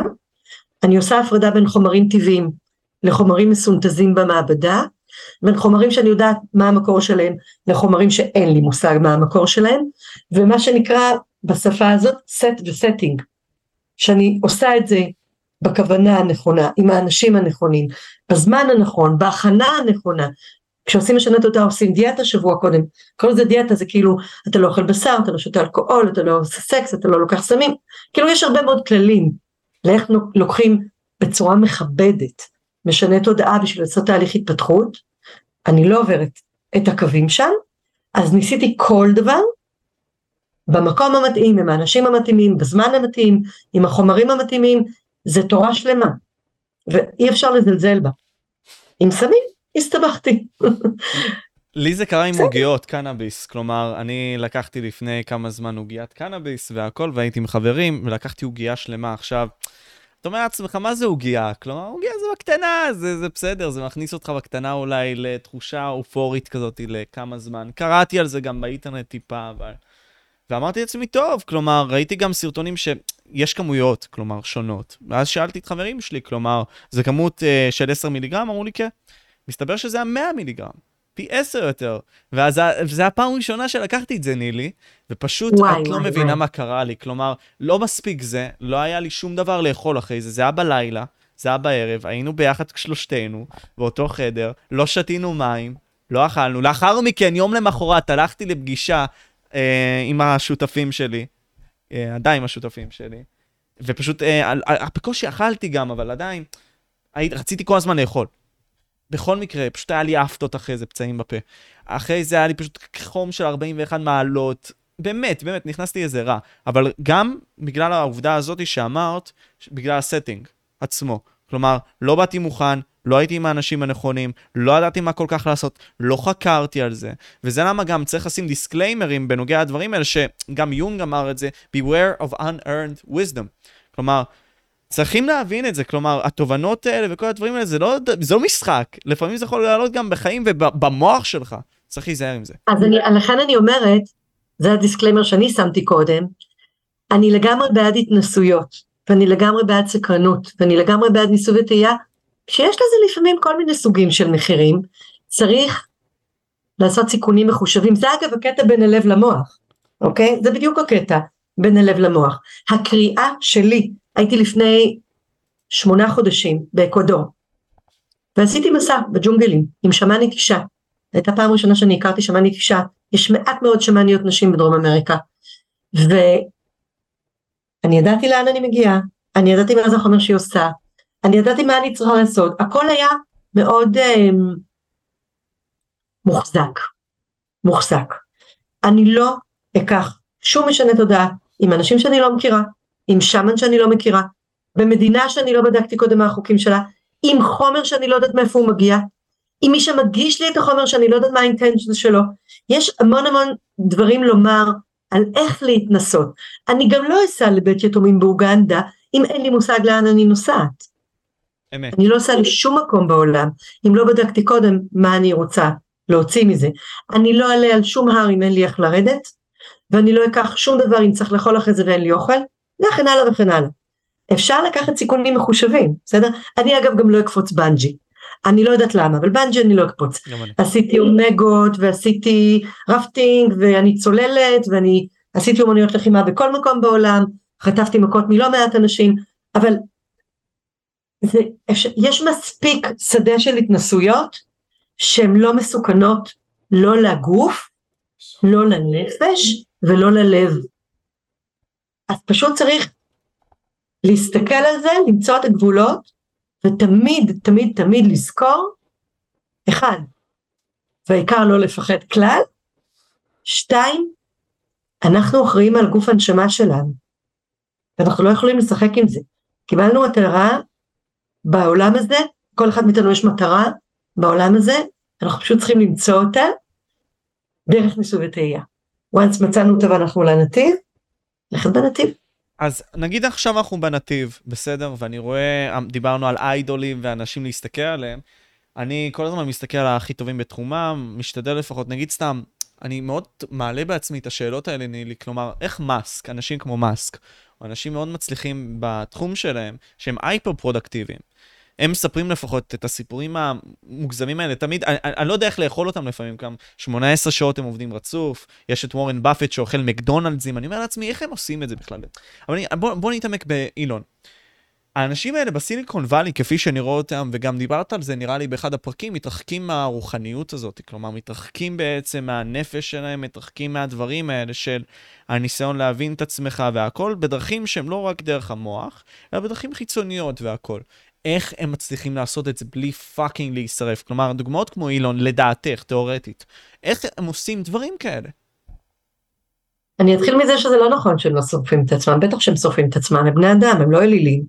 יש uh, מאמר על זה, אני כתבתי גם מאמר שציטטתי על זה, פרסמתי אותו בטק 12, קוראים לו איך לשנות את דעתך, כתבתי אותו והוצאתי אותו לאור כשעלתה הסדרה איך לשנות את דעתך בנטפליקס, סדרה שנעשתה על ידי מייקל פולן, שהוציא ב-2018 ספר שנושא את השם איך לשנות את דעתך, ואז כתבתי את המאמר, וציטטתי שם בחור שקוראים לו מייקל קוסטריץ, מייקל?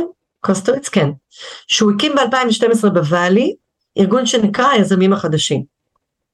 והוא אומר ש, שכל האנשים בוואלי שורפים את עצמם, שהם אוכלים חרא, שהם לא ישנים, שהם עובדים 18 שעות ביום, שאם הם אה, לא יתחתנו אז הם גם לא יתחתנו, אם הם יתחתנו אז הם יתגרשו, הם חרא הורים גם, ורע להם ונורא להם, כי המרדף האינסופי אחרי הסיפור של האקזיט, של ההצלחה המהירה, של הכסף הגדול, גומר עליהם את הצורה.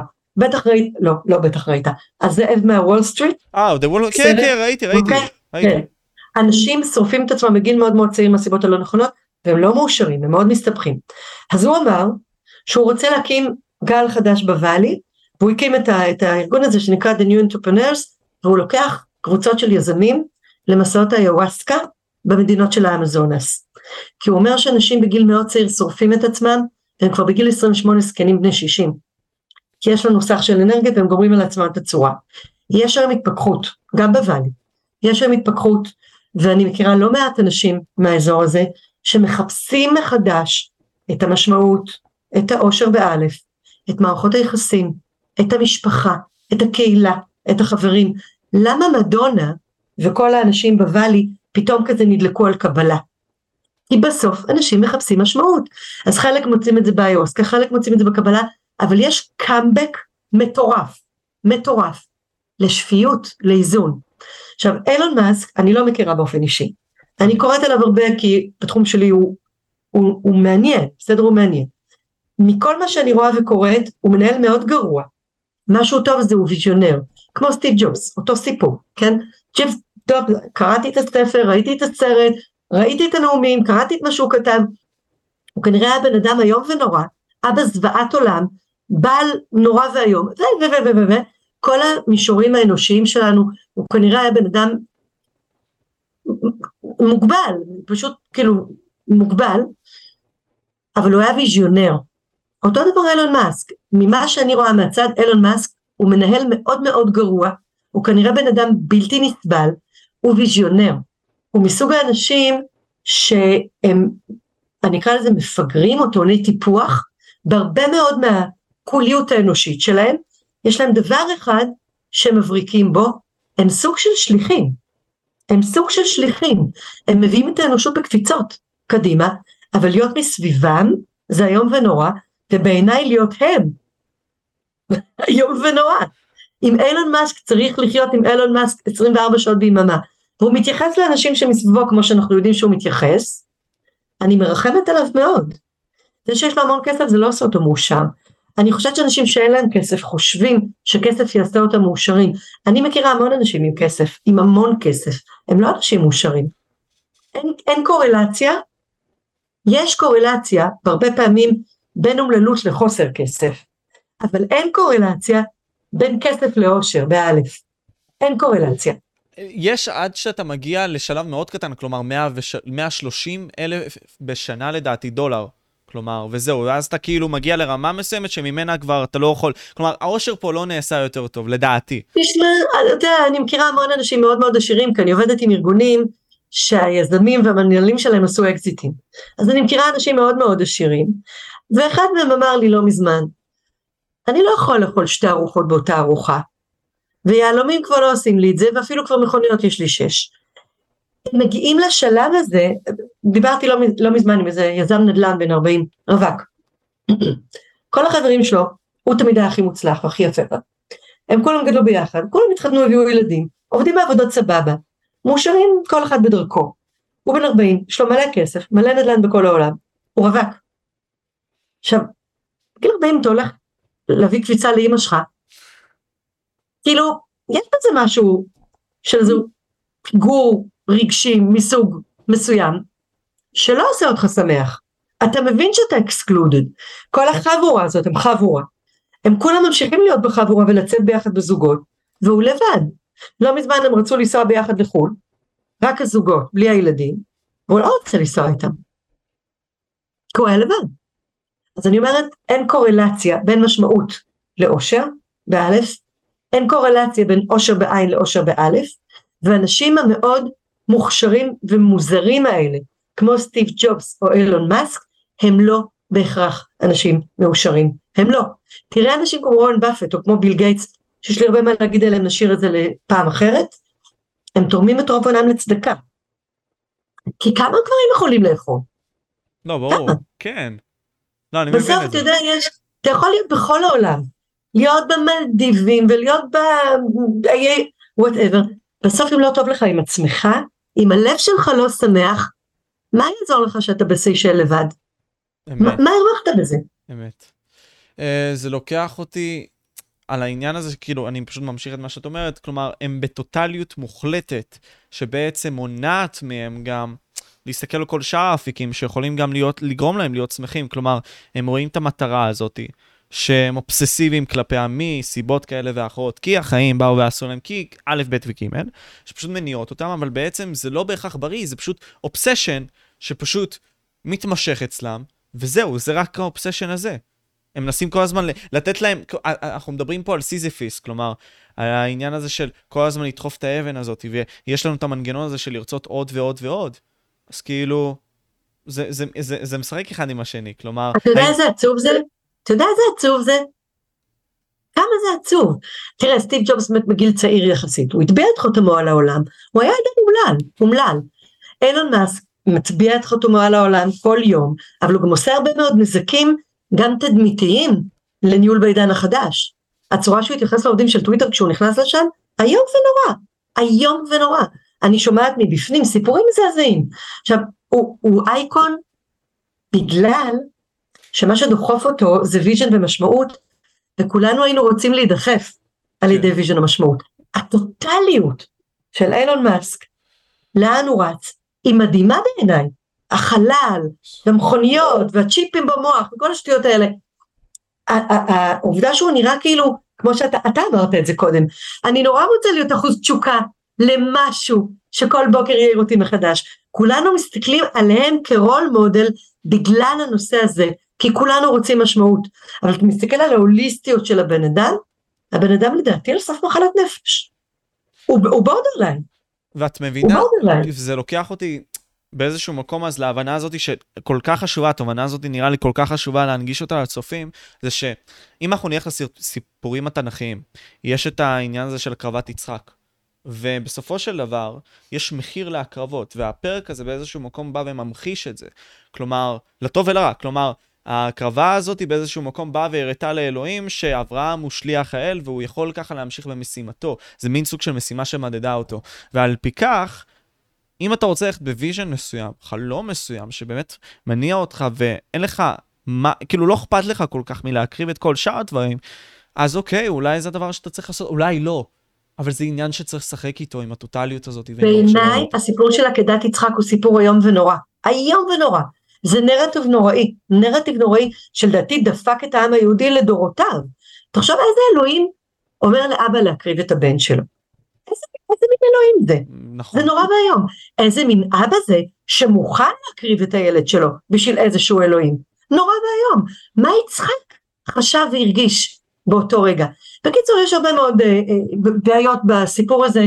אה, נשים את זה בצד.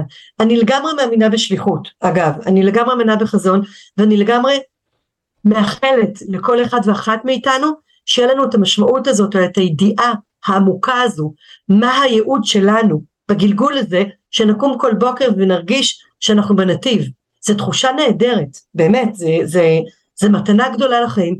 לוקח זמן עד שמוצאים את זה, מי שמוצא את זה, מסוגל להכיל כמעט כל, אה, איך? ויש כזה משפט אה, כן, של ניטשה. סיני. כן, גם, גם זה, זה מגיע משפט סיני. זה ניטשה אמר את זה, אבל במקור זה, זה חוכמה סינית עתיקה. אמ, אבל רובנו צריכים להתאמץ ולעשות הרבה מאוד ניסוי וטעייה ולהתבלבל ולפעמים גם ללכת בנתיבים הלא נכונים כדי להגיע לנתיב הנכון. יש אנשים שיודעים מגיל מאוד צעיר מה הם ומה השליחות שלהם, יש אנשים שלא, וכולנו בדרך למצוא את זה, וברגע שעלינו על הנתיב, ללכת את הדרך עם הכאפות. ואני... זה חופש, okay. כן. וזה משמעות, אפרופו תחילת השיחה שלנו. ובעניין הזה של אוקיי, מציאת המשמעות לצד החופש והכל, יש את הזמן הזה שאנחנו אולי צריכים גם לעצמנו. ואת סיפרת בחלק מהתכנים שגם הוצאת לרשת שאת היית workhorse, לא אומר שאת עכשיו לא, אבל היית בצורה מפחידה workhorse, כן? נכון. ובאיזשהו מקום זה שחק אותך עד כדי כך שפשוט אה, יצאת לחופשה נראה לי למשך של חודש, זה היה לפני איזה שנה לדעתי, או יכול להיות שאני פה טועה בפרטים, אני אשמח שתכווני אותי נילי, אבל לא רצית שאף אחד ידבר איתך. היית צריכה את הזמן הזה נכון. לעצמך. זה היה לפני שנה, בוא'נה, מדהים. אתה כאילו מדהים. זה היה לפני שנה, בדיוק לפני שנה, אוגוסט שנה שעברה, שזה היה אחרי השלוש שנים של הקורונה. אני לא מחוסנת מבחירה, או לא מוזרקת מבחירה. התחסנתי בכל החיסונים לפני, בקורונה עצרתי, כי הטלתי מאוד ספק בכוונות של הממסד. אמ, ואחרי שלוש שנים מאוד קשות, שהייתי עם תו ירוק, ולא נתנו לי להיכנס לתיאטראות ולמסעדות ולכל מיני מקומות, והייתי מאוד במאבק תודעתי עם הרבה מאוד מקומות, עם לקוחות, עם ספקים, עם המשרד, עם משפחה, עם חברים, זו הייתה תקופה לא פשוטה, וגם לקורונה זאת הייתה תקופה לא פשוטה, הקורונה הייתה תקופה לא פשוטה, הרגשתי כל כך מותשת, שאמרתי אני חייבת לצאת לחופש, לקחתי כמעט חודש, נסעתי עם הילדים שלי לקוסטה ריקה, ועברתי לקוח לקוח, עובד עובד, ספק ספק, כל ה-360 מעלות של האקו-סיסטם שלי, וביקשתי, וביקשתי שלא ידברו איתי חודש. לא לקחתי מחשב. לראשונה בחיי, לא לקחתי מחשב לקוסטה ריקה. הייתי עם הטלפון, אבל לא לקחתי מחשב. נתתי לו שותף שלי את זכויות החתימה, כאילו, סידרתי ככה שאני לא אצטרך להיות בתוך החיים שלי חודש, כי הייתי חייבת אה, לצאת מהמטריקס בשביל לחזור על המטריקס. אני חיה במטריקס, אני חיה של ארגונים, אני בממסד, ואני גם שכירה, ואני גם עצמאית, ואני משלמת מיסים, ואני קמה כל בוקר לעבודה, ואני עובדת הרבה מאוד שעות. אני בממסד, אני בתוך הממסד, תמיד הייתי אגב. אני עובדת מגיל 21 בלי הפסקה. הייתי חופשות לידה קצרות מאוד, אחת חודשיים, אחת שלושה שבועות. זהו. ואני התרוקנתי. עכשיו עם השנים למדתי להתמלא במקביל לעבודה, ובשנה שעברה הגעתי למצב שזה כבר לא הצליח לי להתמלא במקביל לעבודה, הייתי חייבת לצאת בשביל לחזור. יצאתי, חזרתי. בינואר אגב, חצי שנה אחרי קוסטה ריקה, נסעתי לשלושה שבועות לקודור ולגלפגוס, כי הייתי צריכה את זה עוד פעם. אבל כן לקחתי מחשב. אבל את מבינה, זה, זה, זה מדהים, כי מצד אחד אני לוקח את החוכמה הזאת, נגיד סתם, אה, אני, אני למדתי איך ללמוד, כלומר, אני ניסיתי להבין איך ללמוד בצורה הרגילה ביותר, ומדברים שם על העניין הזה של להיות בתוך הפעולה ולהתרחק מהפעולה בשביל להיות, בשביל שהמידע קודם כל ייקלט לך במוח יותר טוב, כי המוח שלך נכון. צריך לחבר את הדברים האלה. איך לעשות אינטגרציה, כן? נכון. נכון, את החיבור הזה. והאינטגרציה הזאת באיזשהו מקום גם נותנת לנו התקדמות כלשהי. אבל השאלה היא נכון. כמה לשלב אותה. כי אנחנו כל הזמן עסוקים, דיברת על ה-to-do list, אז על ה-to-do list הזה ולעשות אותו. אני ממש, נגיד סתם, ישבתי היום, עשיתי את ה-to-do list שלי. אני אומר לעצמי, נילי, כמה, כמה אפשר, ומתי צריך לקחת את ההפוגה הזאת מהעשייה? אז על זה יש לי בן זוג מאמן, ואחד הדברים שהוא אומר, שאנחנו human beings ולא human doings, ואני יודעת להגיד על עצמי שהיו לי תקופות שונות בחיים שיכולתי לעבוד 24/7, כי עשיתי פרויקט חדש, כי מאוד התלהבתי, כי לא היו לי ילדים, כי, כי, כי, כי, והיו תקופות בחיים שהייתי חייבת הרבה יותר חופשים.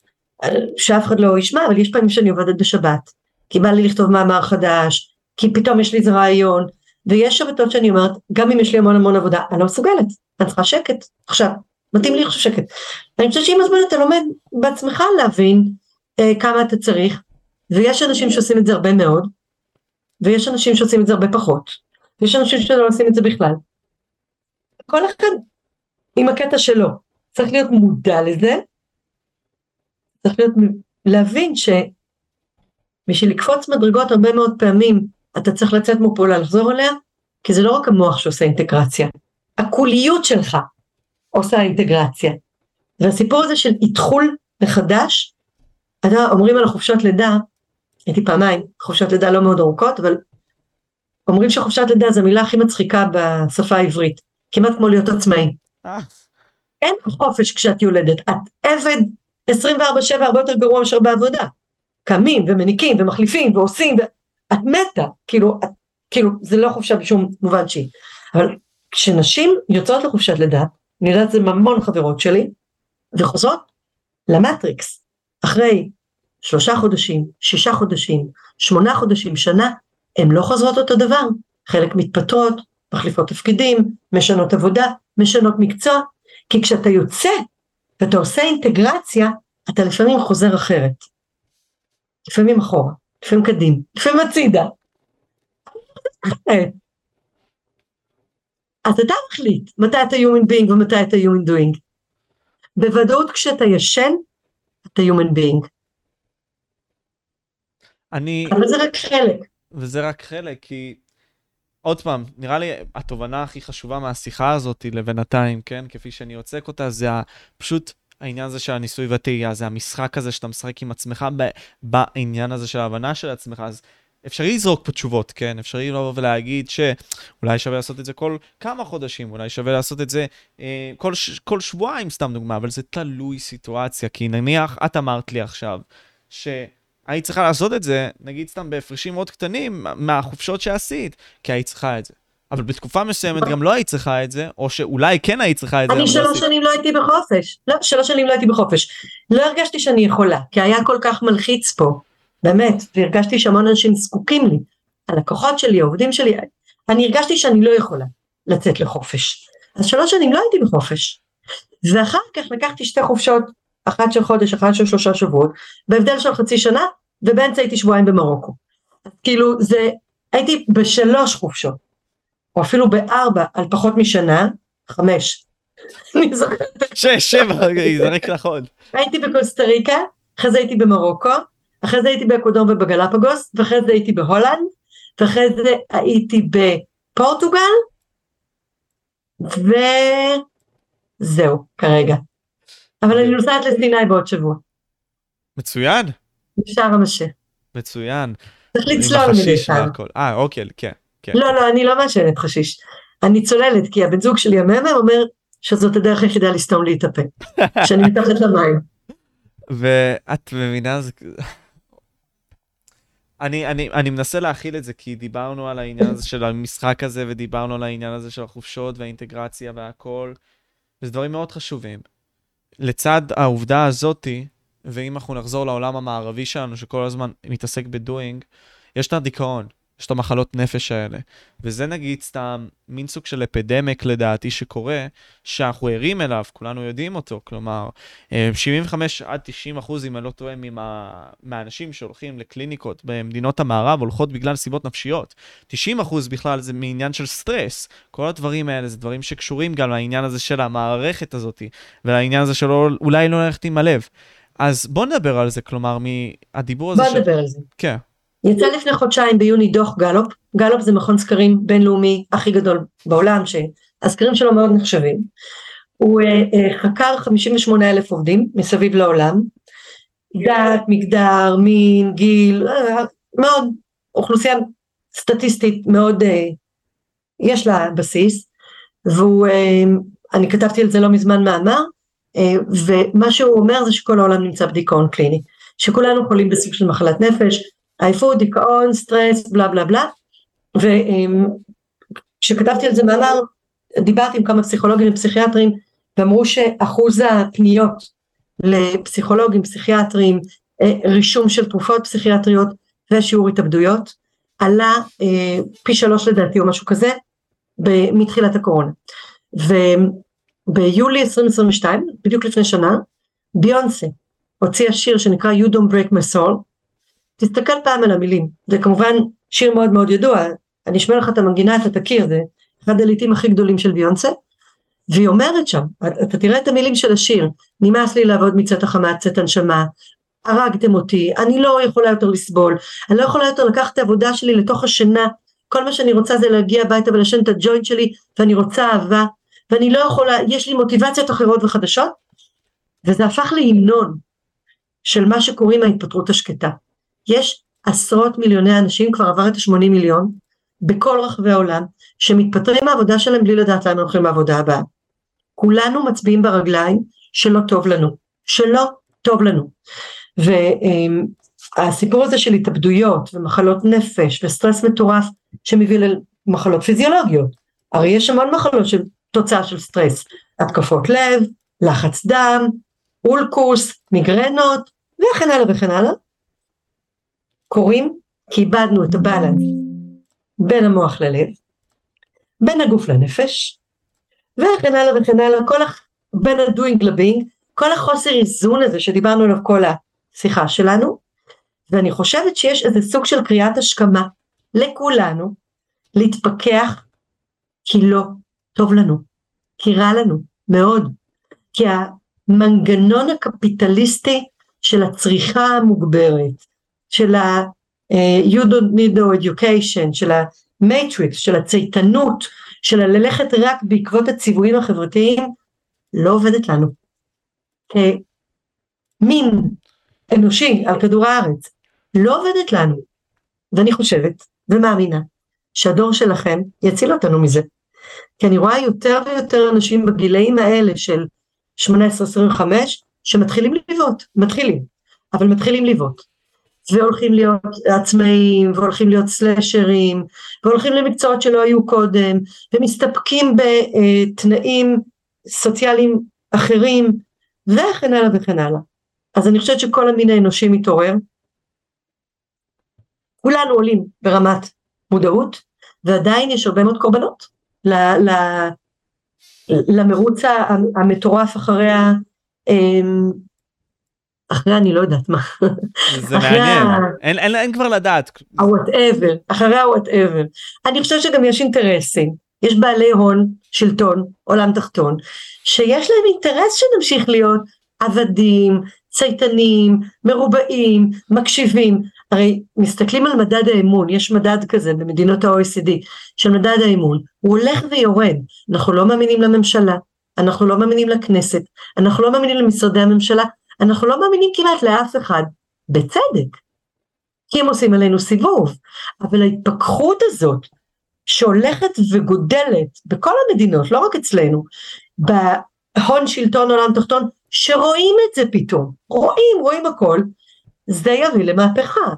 אני מקווה שלא יהיו יותר מדי אבדות נפש, בנפש, אבל יש מהפכה. זה, זה העניין מהפכה. שלי, כי אני מרגיש, נגיד סתם, ודיברתי על זה עם ניסים, על זה שאני רואה את עצמי ככן מישהו שינהיג באיזשהו מקום גם, וינסה להוביל את זה, כי יש פה עניין, יש פה כמה דברים. קודם כל, דיברת על העניין הזה של המהפכה התעשייתית והכל, ודיברת על זה שאנחנו הפסקנו בעצם לכמה זמן אה, להתעסק ברוחניות שלנו. התעסקנו רק... לא כל כך הרבה שנים, זה סך הכל 100. כן, אבל... זה אבל לא זה, הרבה. זה עדיין משמעותי, אבל אני חושב. זה משמעותי, אבל אני אומרת לך, זה שכבה כל כך דקה, שעכשיו אני רואה איך היא נסדקת. אני רואה את זה בכל מקום. אני גם רואה את זה. היא נסדקת, היא נסדקת. היא נסדקת בוואלי, היא נסדקת בתל אביב, היא נסדקת. הסיפור הזה של החיבור לאור, החיבור לנשמה, ההבנה שאנחנו human beings ולא human doings, שאנחנו לא יכולים להיות צייתנים, כי מי שגורם לנו לציית מנצל אותנו, אני רואה את ההתעוררות הזאת עכשיו בכל מקום. אבל מצד אחד אני אומר, אוקיי, אני, אני מסכים, אני גם רואה אותה. אני אומר שנגיד אני יוכל להוביל, להוביל את זה, אבל הפחד הוא שיהיה כן שפיכת דמים. כך רואים כל רבולוציה שיש באיזשהו כנראה מקום. כנראה תהיה, כנראה תהיה. כן. ו- נכון. הרי סדר העולמי שהולך עכשיו, וזה לא קונספירציה, אבל זה עניין כזה שפשוט נותנים יותר כוח לאינדיבידואל, מורידים את הערך של הלאום באיזשהו מקום. זה לאן שאנחנו הולכים באיזשהו מקום, לדעתי. לא, ש... המציאות מתפצלת לשתיים. לא יודעת אם שמעת פעם את הביטוי הזה, הגלובליסטים, אבל יש אג'נדה שנקראת אג'נדה 21 של הגלובליסטים, לשעבד אותנו לגמרי, totally and, and totally, בסדר? אז יש מצד אחד משיכה לכיוון הפרט ואינדיבידואל ועל חשבון הלאום, אבל יש על חשבון הלאום גם את הסיפור של הגלובלי. אז יש את האינדיבידואלי והגלובלי שהתנועה שלהם היום היא ככה, היא כזאת. נכון. וזה מלחמה, זה, זה לגמרי מלחמה תודעתית, היא קיימת. ויש שפיכות דמים. תסתכל על הבחורה הזאת באיראן שהיכו אותה כי היא לא שמה נכון את הרעלה, או תסתכל על הבחור הפלסטיני עכשיו בשבת האחרונה ששישה עשר שוטרים היכו אותו והטביעו לו על הלחי, ב... אני לא יודעת אם ראית את זה, כנראה לא שלא. לא ראיתי, לא ראיתי. Uh, יש סיפור מהשבת האחרונה, שזה פלסטינאי, כנראה סוחר סמים, כאילו לא בן אדם טוב, בסדר, אבל פושע קטן, שתפסו אותו שישה עשר שוטרים, סגרו לו את הפרצוף, היכו אותו מכות רצח, ואחרי שגמרו להכות אותו מכות רצח, כמובן בלי מצלמות גוף, כי אין שום תיעוד מהאירוע, לקחו ברזל מלובן עם מגן דוד והטביעו לו פה בלחי. וואו. מטורף. סיפור מטורף. מטורף. מטורף. או הבחור הזה בן ה-18 בתל אביב שמפקד היס"מ אה, של, אה, של גוש דן אה, הרביץ לו כשהוא היה אזוק ולחש לו באוזן שהוא יאנוס את אימא שלו. וואו. אתה רואה תופעות מאוד קשות ומסלימות של פגיעה בזכויות הפרט בצורה אלימה מאוד, גם על ידי הממסד, על ידי מוסדות השלטון. זה קיים, זה כבר פגיעות בגוף. נכון. יש כבר שפיכות דמים, זה לא שאין שפיכות דמים, יש שפיכות דמים. השאלה אם תהיה מלחמת אזרחים בישראל או בארצות הברית, אני לא יודעת להגיד. אני אגיד לך... אני יודעת בוודאות שתהיה שפיכות דמים. הקטע הוא... יש כבר. אז אני, יש אני נפגשתי עם אנשים מהממסד, יותר נכון, אחד האנשים שהוא אחד הפסיכולוגים היותר גדולים בארץ, לא, לא אגיד את שמו, אני רוצה לכבד את העניין. אה, דיברתי איתו והכל, והוא דיבר איתי על אותם קונספירטורים. עכשיו, בסדר, בואו לא ניכנס לעניין העמוק של העניין, כן, אבל בואו נדבר על הסגרים, כן? באיזשהו מקום, האחריות שלנו ממסד גם, זה של האזרחים יהיה טוב. עכשיו, היה פה איזשהו תקרית בקורונה, כפי שאני ראיתי אותה, שגרמה כן באיזשהו מקום הפיך לשפיכת דמים. כלומר, זה אולי choose your poison, אבל עצם העובדה שנעלו אותנו. בידיעה שאנחנו מגיעים משבט מסוים, כן? והשבטים זה מה שהעלה לנו את החיוך להיות בחברת הנשים והכל. אולי הריחוק הזה בסופו של דבר, או כמו שאומרים, לחתוך את השורשים, עשה יותר שפיכת דמים מאשר המחלה עצמה. זה, זה מה שאומרים רוב הפסיכולוגים והפסיכיאטרים בעולם, לא רק בארץ, שהנזקים של הריחוק, הריחוק החברתי והשיסוע של המחוסנים והלא מחוסנים והסגרים, מדברים היום על הילדים בגיל שהיו בסגרים, על בעיות אכילה ועל בעיות נפשיות ועל בעיות חברתיות, זה דור שלם שדפקו לו את האימא של הצורה בשם וואטאבר, אני בדיעבד, עוד פעם, זה connecting the dots, אני לא חושבת שמי שעשה את זה עשה את זה מתוך כוונה להגן עלינו. אני חושבת שהסיפור הזה היה סיפור של כוח ושליטה, האיכון של השב"כ, הפלישה לרשות הפרט, היה ניסוי חברתי גדול מאוד במאבק כוח בין האינדיבידואל לממסד, שהממסד כרגע ניצח ודפק דור שלם של אנשים עובדים ושל ילדים מתפתחים וכן הלאה, אבל אני מאמינה שהדיכוי הזה, הדיכוי הזה גרם אצל הרבה מאוד אנשים להתעוררות שתביא בסופו של דבר לשיפור של המצב בעולם, אבל זה יעבור דרך תעלת לידה. מה שאתה קורא שפיכות דמים, אני אקרא לזה בנימוס תעלת לידה. כן. אנחנו במעבר בין עידנים, אין, אין לי ספק בזה. אנחנו במעבר בין עידנים, וזה קשוח, וזה יהיה יותר קשוח. היופי הוא ש... זה מה שהנאורות הביאה לנו, זה המודעות בעצם לפרט באיזשהו מקום גם, לא לאנשים ספציפיים מסוימים. ועצם העובדה שאנחנו כביכול עם מחשבה כלשהי והבנה של אותן השפעות, זה לפחות איפה שאני לוקח את החלק הזה, זה ללמוד על אותם כתבים של אותם אנשים, בין אם זה פוליטיקאים, אנשי הממסד והכול, ולדעת איך לפעול כקונטרה לדבר הזה.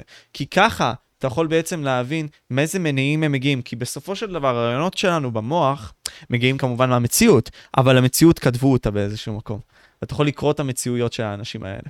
אני חוזרת לתחילת הפרק, כי אני חושבת שאתה עלית על משהו מההתחלה, שאתה בעצמך לא מבין כמה הוא מהותי, שזה חופש ומודעות. חופש ומודעות.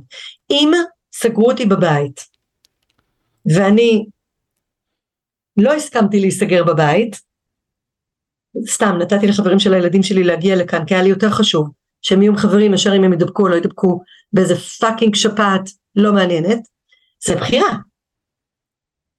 זה אולי רעל מול רעל, בסדר? אבל זה בחירה. אז עשיתי את זה מתוך מודעות ומתוך היעדר צייתנות לממסד שמהכרה הבנתי שאיננו פועל לטובתי, או בוא נאמר טובתי איננה הדבר הראשון לנגד עיניו. בדיוק. יש נגד עיניו הרבה מאוד דברים אחרים. בגדול הון שלטון עולם תחתון, אבל אני שמה את זה בצד, ואני אומרת, אני לא החלטתי על אף אחד אחר, החלטתי על עצמי ועל הילדים שלי, זה, זה כל הזכויות שלי, בסדר? יכולתי להחליט על עצמי ועל הילדים שלי. אז לא משנה כמה דחסו אותי לקבל את החיסון, אני לא לקחתי את החיסון. למה? לא כי אני כזאת לא צייתנית, יש לי את כל החיסונים קודם, אלא כי משהו לא נשמע לי הגיוני, והלכתי לחקור לבד.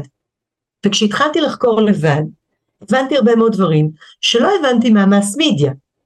הבנתי מהעיתונות האמיתית, עיתון בראשית לא היה אז, אבל אנשים כמו אורלי הרלב או בר לב, אפרת פניגסון, אה, מיכאל, לא זוכרת איך קוראים לו שם משפחה. בלום? אבל, כן, בלום, מיכאל בלום.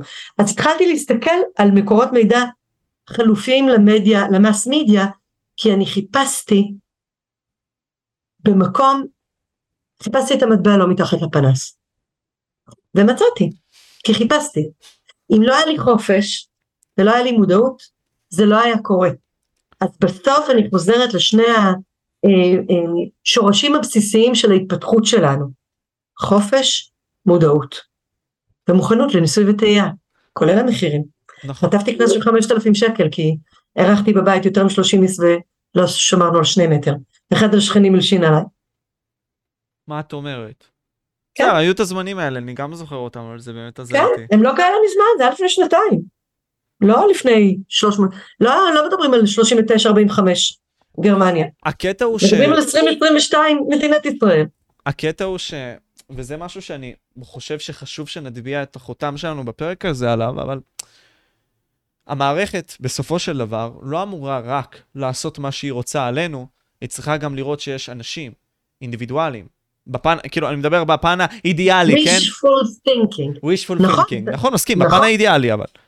בפן האידיאלי המדינה הייתה אמורה לדאוג לנו לאוכל, לאוויר צח, למים טובים, לאדמה, לבית לכל אחד מאיתנו, לחינוך עבור הילדים שלנו. זו הפנטזיה שאני לפחות חייתי איתה עד לפני שלוש שנים. באמת, אני, אני באמת חשבתי שזאת הכוונה. עד שפתאום תפסתי שזה אפילו לא הכוונה. זה אפילו לא הכוונה. אבל אתה צודק שאידיאלית, בעולם אידיאלי, הלאום, מדינת הלאום, זה מה שהיא אמורה לדאוג, ל-well-being שלנו. היא לא. אגב, בשום מקום בעולם, לא רק בישראל. ואנחנו איבדנו את זה באיזשהו מקום, שאנחנו... איבדנו את זה. אמרנו, אוקיי, אתם יכולים בעד דבר שלא כל כך מסכן אותנו. כלומר, את יודעת, דיברתי עם אותו פסיכולוג והוא אמר לי, משה, תקשיב, יש פה עניין מסוים. אתה לא יכול להגיד לי עכשיו בכללי שזה היה ככה, אתה צריך לבחור לפי פרקים של זמן, כי בהתחלה חשבנו שזה באמת מחלה מסוכנת. כי פתאום זה קפץ אלינו, העולם לא ידע איך להתמודד, המומחים הכי גדולים לא ידעו איך להתמודד והכל. אבל מצד שני אני אומר, אוקיי, זאת הסיטואציה, יותר נוח לכם להתנהל ככה, אבל זה פשוט נמשך יותר מדי זמן, יותר ממה שזה היה אמור להיות. גם אם זאת הייתה הסיטואציה, וגם אם ראינו שהיה כביכול אנשים שמתו. זה סתם נמשך יותר מדי זמן. בוא נאמר שבעיניי, לתפיסתי, עם המידע שאני חשופה אליו, מתו יותר אנשים שהתחסנו מאשר כאלה שלא התחסנו. אבל שלא לדבר על שאר תופעות הלוואי שיש היום הרבה מאוד מחקר והרבה מאוד אה, נתונים נגישים ברשתות וכבר באיחוד האירופי יש כבר אה, משפטים, אה, יש תביעות ייצוגיות יש את העניין הזה, כפי שאני רואה אותו, שיש אנשים בעלי אינטרסים, כפי שאת אומרת, שלא מנגישים בעצם את המידע הכולל לכולם. כלומר, אנחנו מדברים תמיד דמוקרטיזציה של המידע, אבל עדיין יש נגיד סתם דברים כמו בעריכת דין. עדיין מדברים בשפה מאוד גבוהה, כדי שאתה לא תדע מה לעשות ולתת מקצוע לעורכי דין, אוקיי? וגם בהרבה מאוד מקרים אחרים זה ככה. ויש אה, לדוגמה היום את המוקס, שאתה יכול ללמוד לבד, כלומר זה אוניברסיטאות בעצם, שמנגישות לנו את המידע, את הקורסים האלה בחינם. אשמח לדעת איזה עצה את יכולה לתת לאנשים צעירים שאולי כן רוצים להוביל משהו מיוחד, מרגישים שיש בהם משהו מיוחד, ולא יודעים מה לעשות, ויש להם את האפשרויות של העולם בפניהם, מה לעשות, לדעתך, נילי. אני חושבת קודם כל שאנשים צעירים יכולים לעזור באנשים פחות צעירים. יש הרבה מאוד אנשים צעירים שבאים להתלבט איתי ואני לא תופסת את עצמי כמומחית בתחום הזה ולכן אני מפנה אותם ליועצי קריירה, ליועצים תעסוקתיים, לאימון. נורא קשה בגיל צעיר לדבר עם עצמך ושעצמך גם יענה לך, לעשות את זה דרך תיווך של מישהו אחר, נראה לי לגיטימי ופייר. כולנו צריכים אקו לדבר איתו. אני תמיד מתייעצת עם כל מיני אנשים, אז קודם כל אנשים צעירים הייתי מציעה להתלבט עם מישהו אחר, חכם, או עם חבר, או עם בן זוג, אבל עם אנשים אחרים, לפעמים אפילו עם כמה אנשים, אבל לאו דווקא עם אנשים שמגיעים מהסביבה שלהם, נניח לא עם אבא ואימא. יהרגו אותי אחרי הסיפור הזה, אבל... אבל אני מסכים איתך, אני מסכים איתך, לא עם הסביבה כן, הקרובה, שאתה רואה כל כן, יום. כן, בדיוק. לצאת, לצאת למקום אחר, לדבר עם אנשים שהם לא מהשכונה, והם לא מהבית ספר, והם לא מהצבא, כאילו, אנשים שהקול שלהם שונה. לדבר עם אנשים עם קול שונה. אני לא מזמן נתתי ייעוץ לאיזה מנכ"ל מאוד מאוד בכיר, שעזב את התפקיד מנכ"לות אחרי שבע שנים, והתלבט לגבי מה הדבר הבא. אמרתי לו בוא נעשה תרגיל, אומר לי מה? אמרתי אני רוצה להוציא אותך מאזור. הוא אומר לי מה? אמרתי אני שולחת אותך למכשפה. עזוב את השכל קצת, עזוב, די, חלאס. שלחתי אותו לאסטרולוגית, טובה, מאוד. הוא אמר לי, אם זה לא הייתה, אני בחיים שלי לא הייתי הולך. אמרתי לו, דבר איתי אחרי. הוא חזר ואמר לי, תקשיב, היה, מר... היה מרתק, היה סופר מעניין. למה? כי הוציא אותי מאזור הנוחות.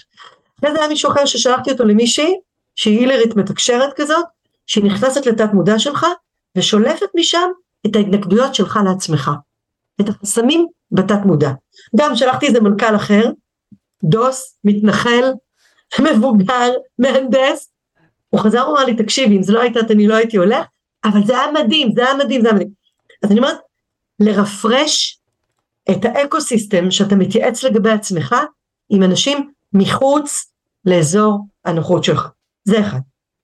שתיים, אין כמעט דבר היום שאי אפשר ללמוד ברשת.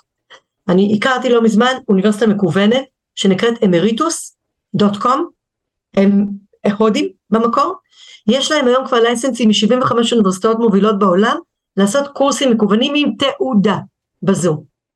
דוגמה אחרת, דוגמה אחרת, יש סצנה מטורפת בארץ של פריחה של כל מיני סדנאות אה, התפתחות למיניהן הקול הפנימי, הילדה הפנימית, קונסטלציה משפחתית, whatever, לחפש מה מהדהד בך וללכת ולהתמסר לאיזשהו לימוד שהוא לא על המיינסטרים.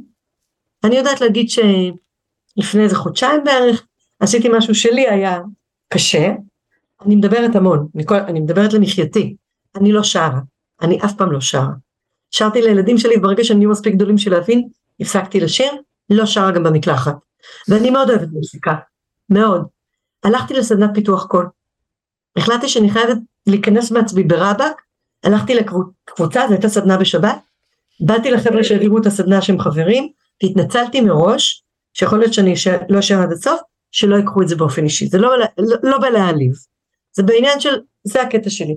אוריה, אחד החבר'ה שם אמר לי, נילי, זה השבת זה כבר הישג, תלכי מתי שאת רוצה. ונשארתי עד סוף היום. ונשארתי עד סוף היום. החלטתי שאני חייבת אה, להיכנס בעצמי ברבק, לא רוצה לשיר אזורים שאני מפחדת מהם. לא הכל אני מצליחה, אבל את זה עשיתי. אה, אז אני אומרת ללכת ללמוד, גם דברים שאתה לא בהכרח רוצה להתנסות בהם בשביל החוויה.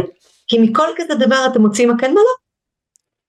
אז אוניברסיטאות מקוונות, קורסים באינטרנט, ריטריטים במדבר, אה, אה, קורס של חמישה ימים, איזה חבר שלי נסע עכשיו לאיטליה, פלאב, לא אכפת לי מה, להתמסר להתנסויות, בניסוי וטעייה אתה תגיע לדבר, כל אחד מאיתנו יגיע לדבר. כל אחד מאיתנו יגיע לדבר. והעיקר לא לפחד כלל. והעיקר לא לפחד כלל. תשמעי נילי, אני מאוד מעריך אותך, ובאמת, באמת, באמת, אה, אני אגיד לך גם מילים אחרי הפרק, אבל היה לי באמת כיף. אני חושב שאת האימא הזאת שלפעמים חלק מאיתנו צריכים, באמת.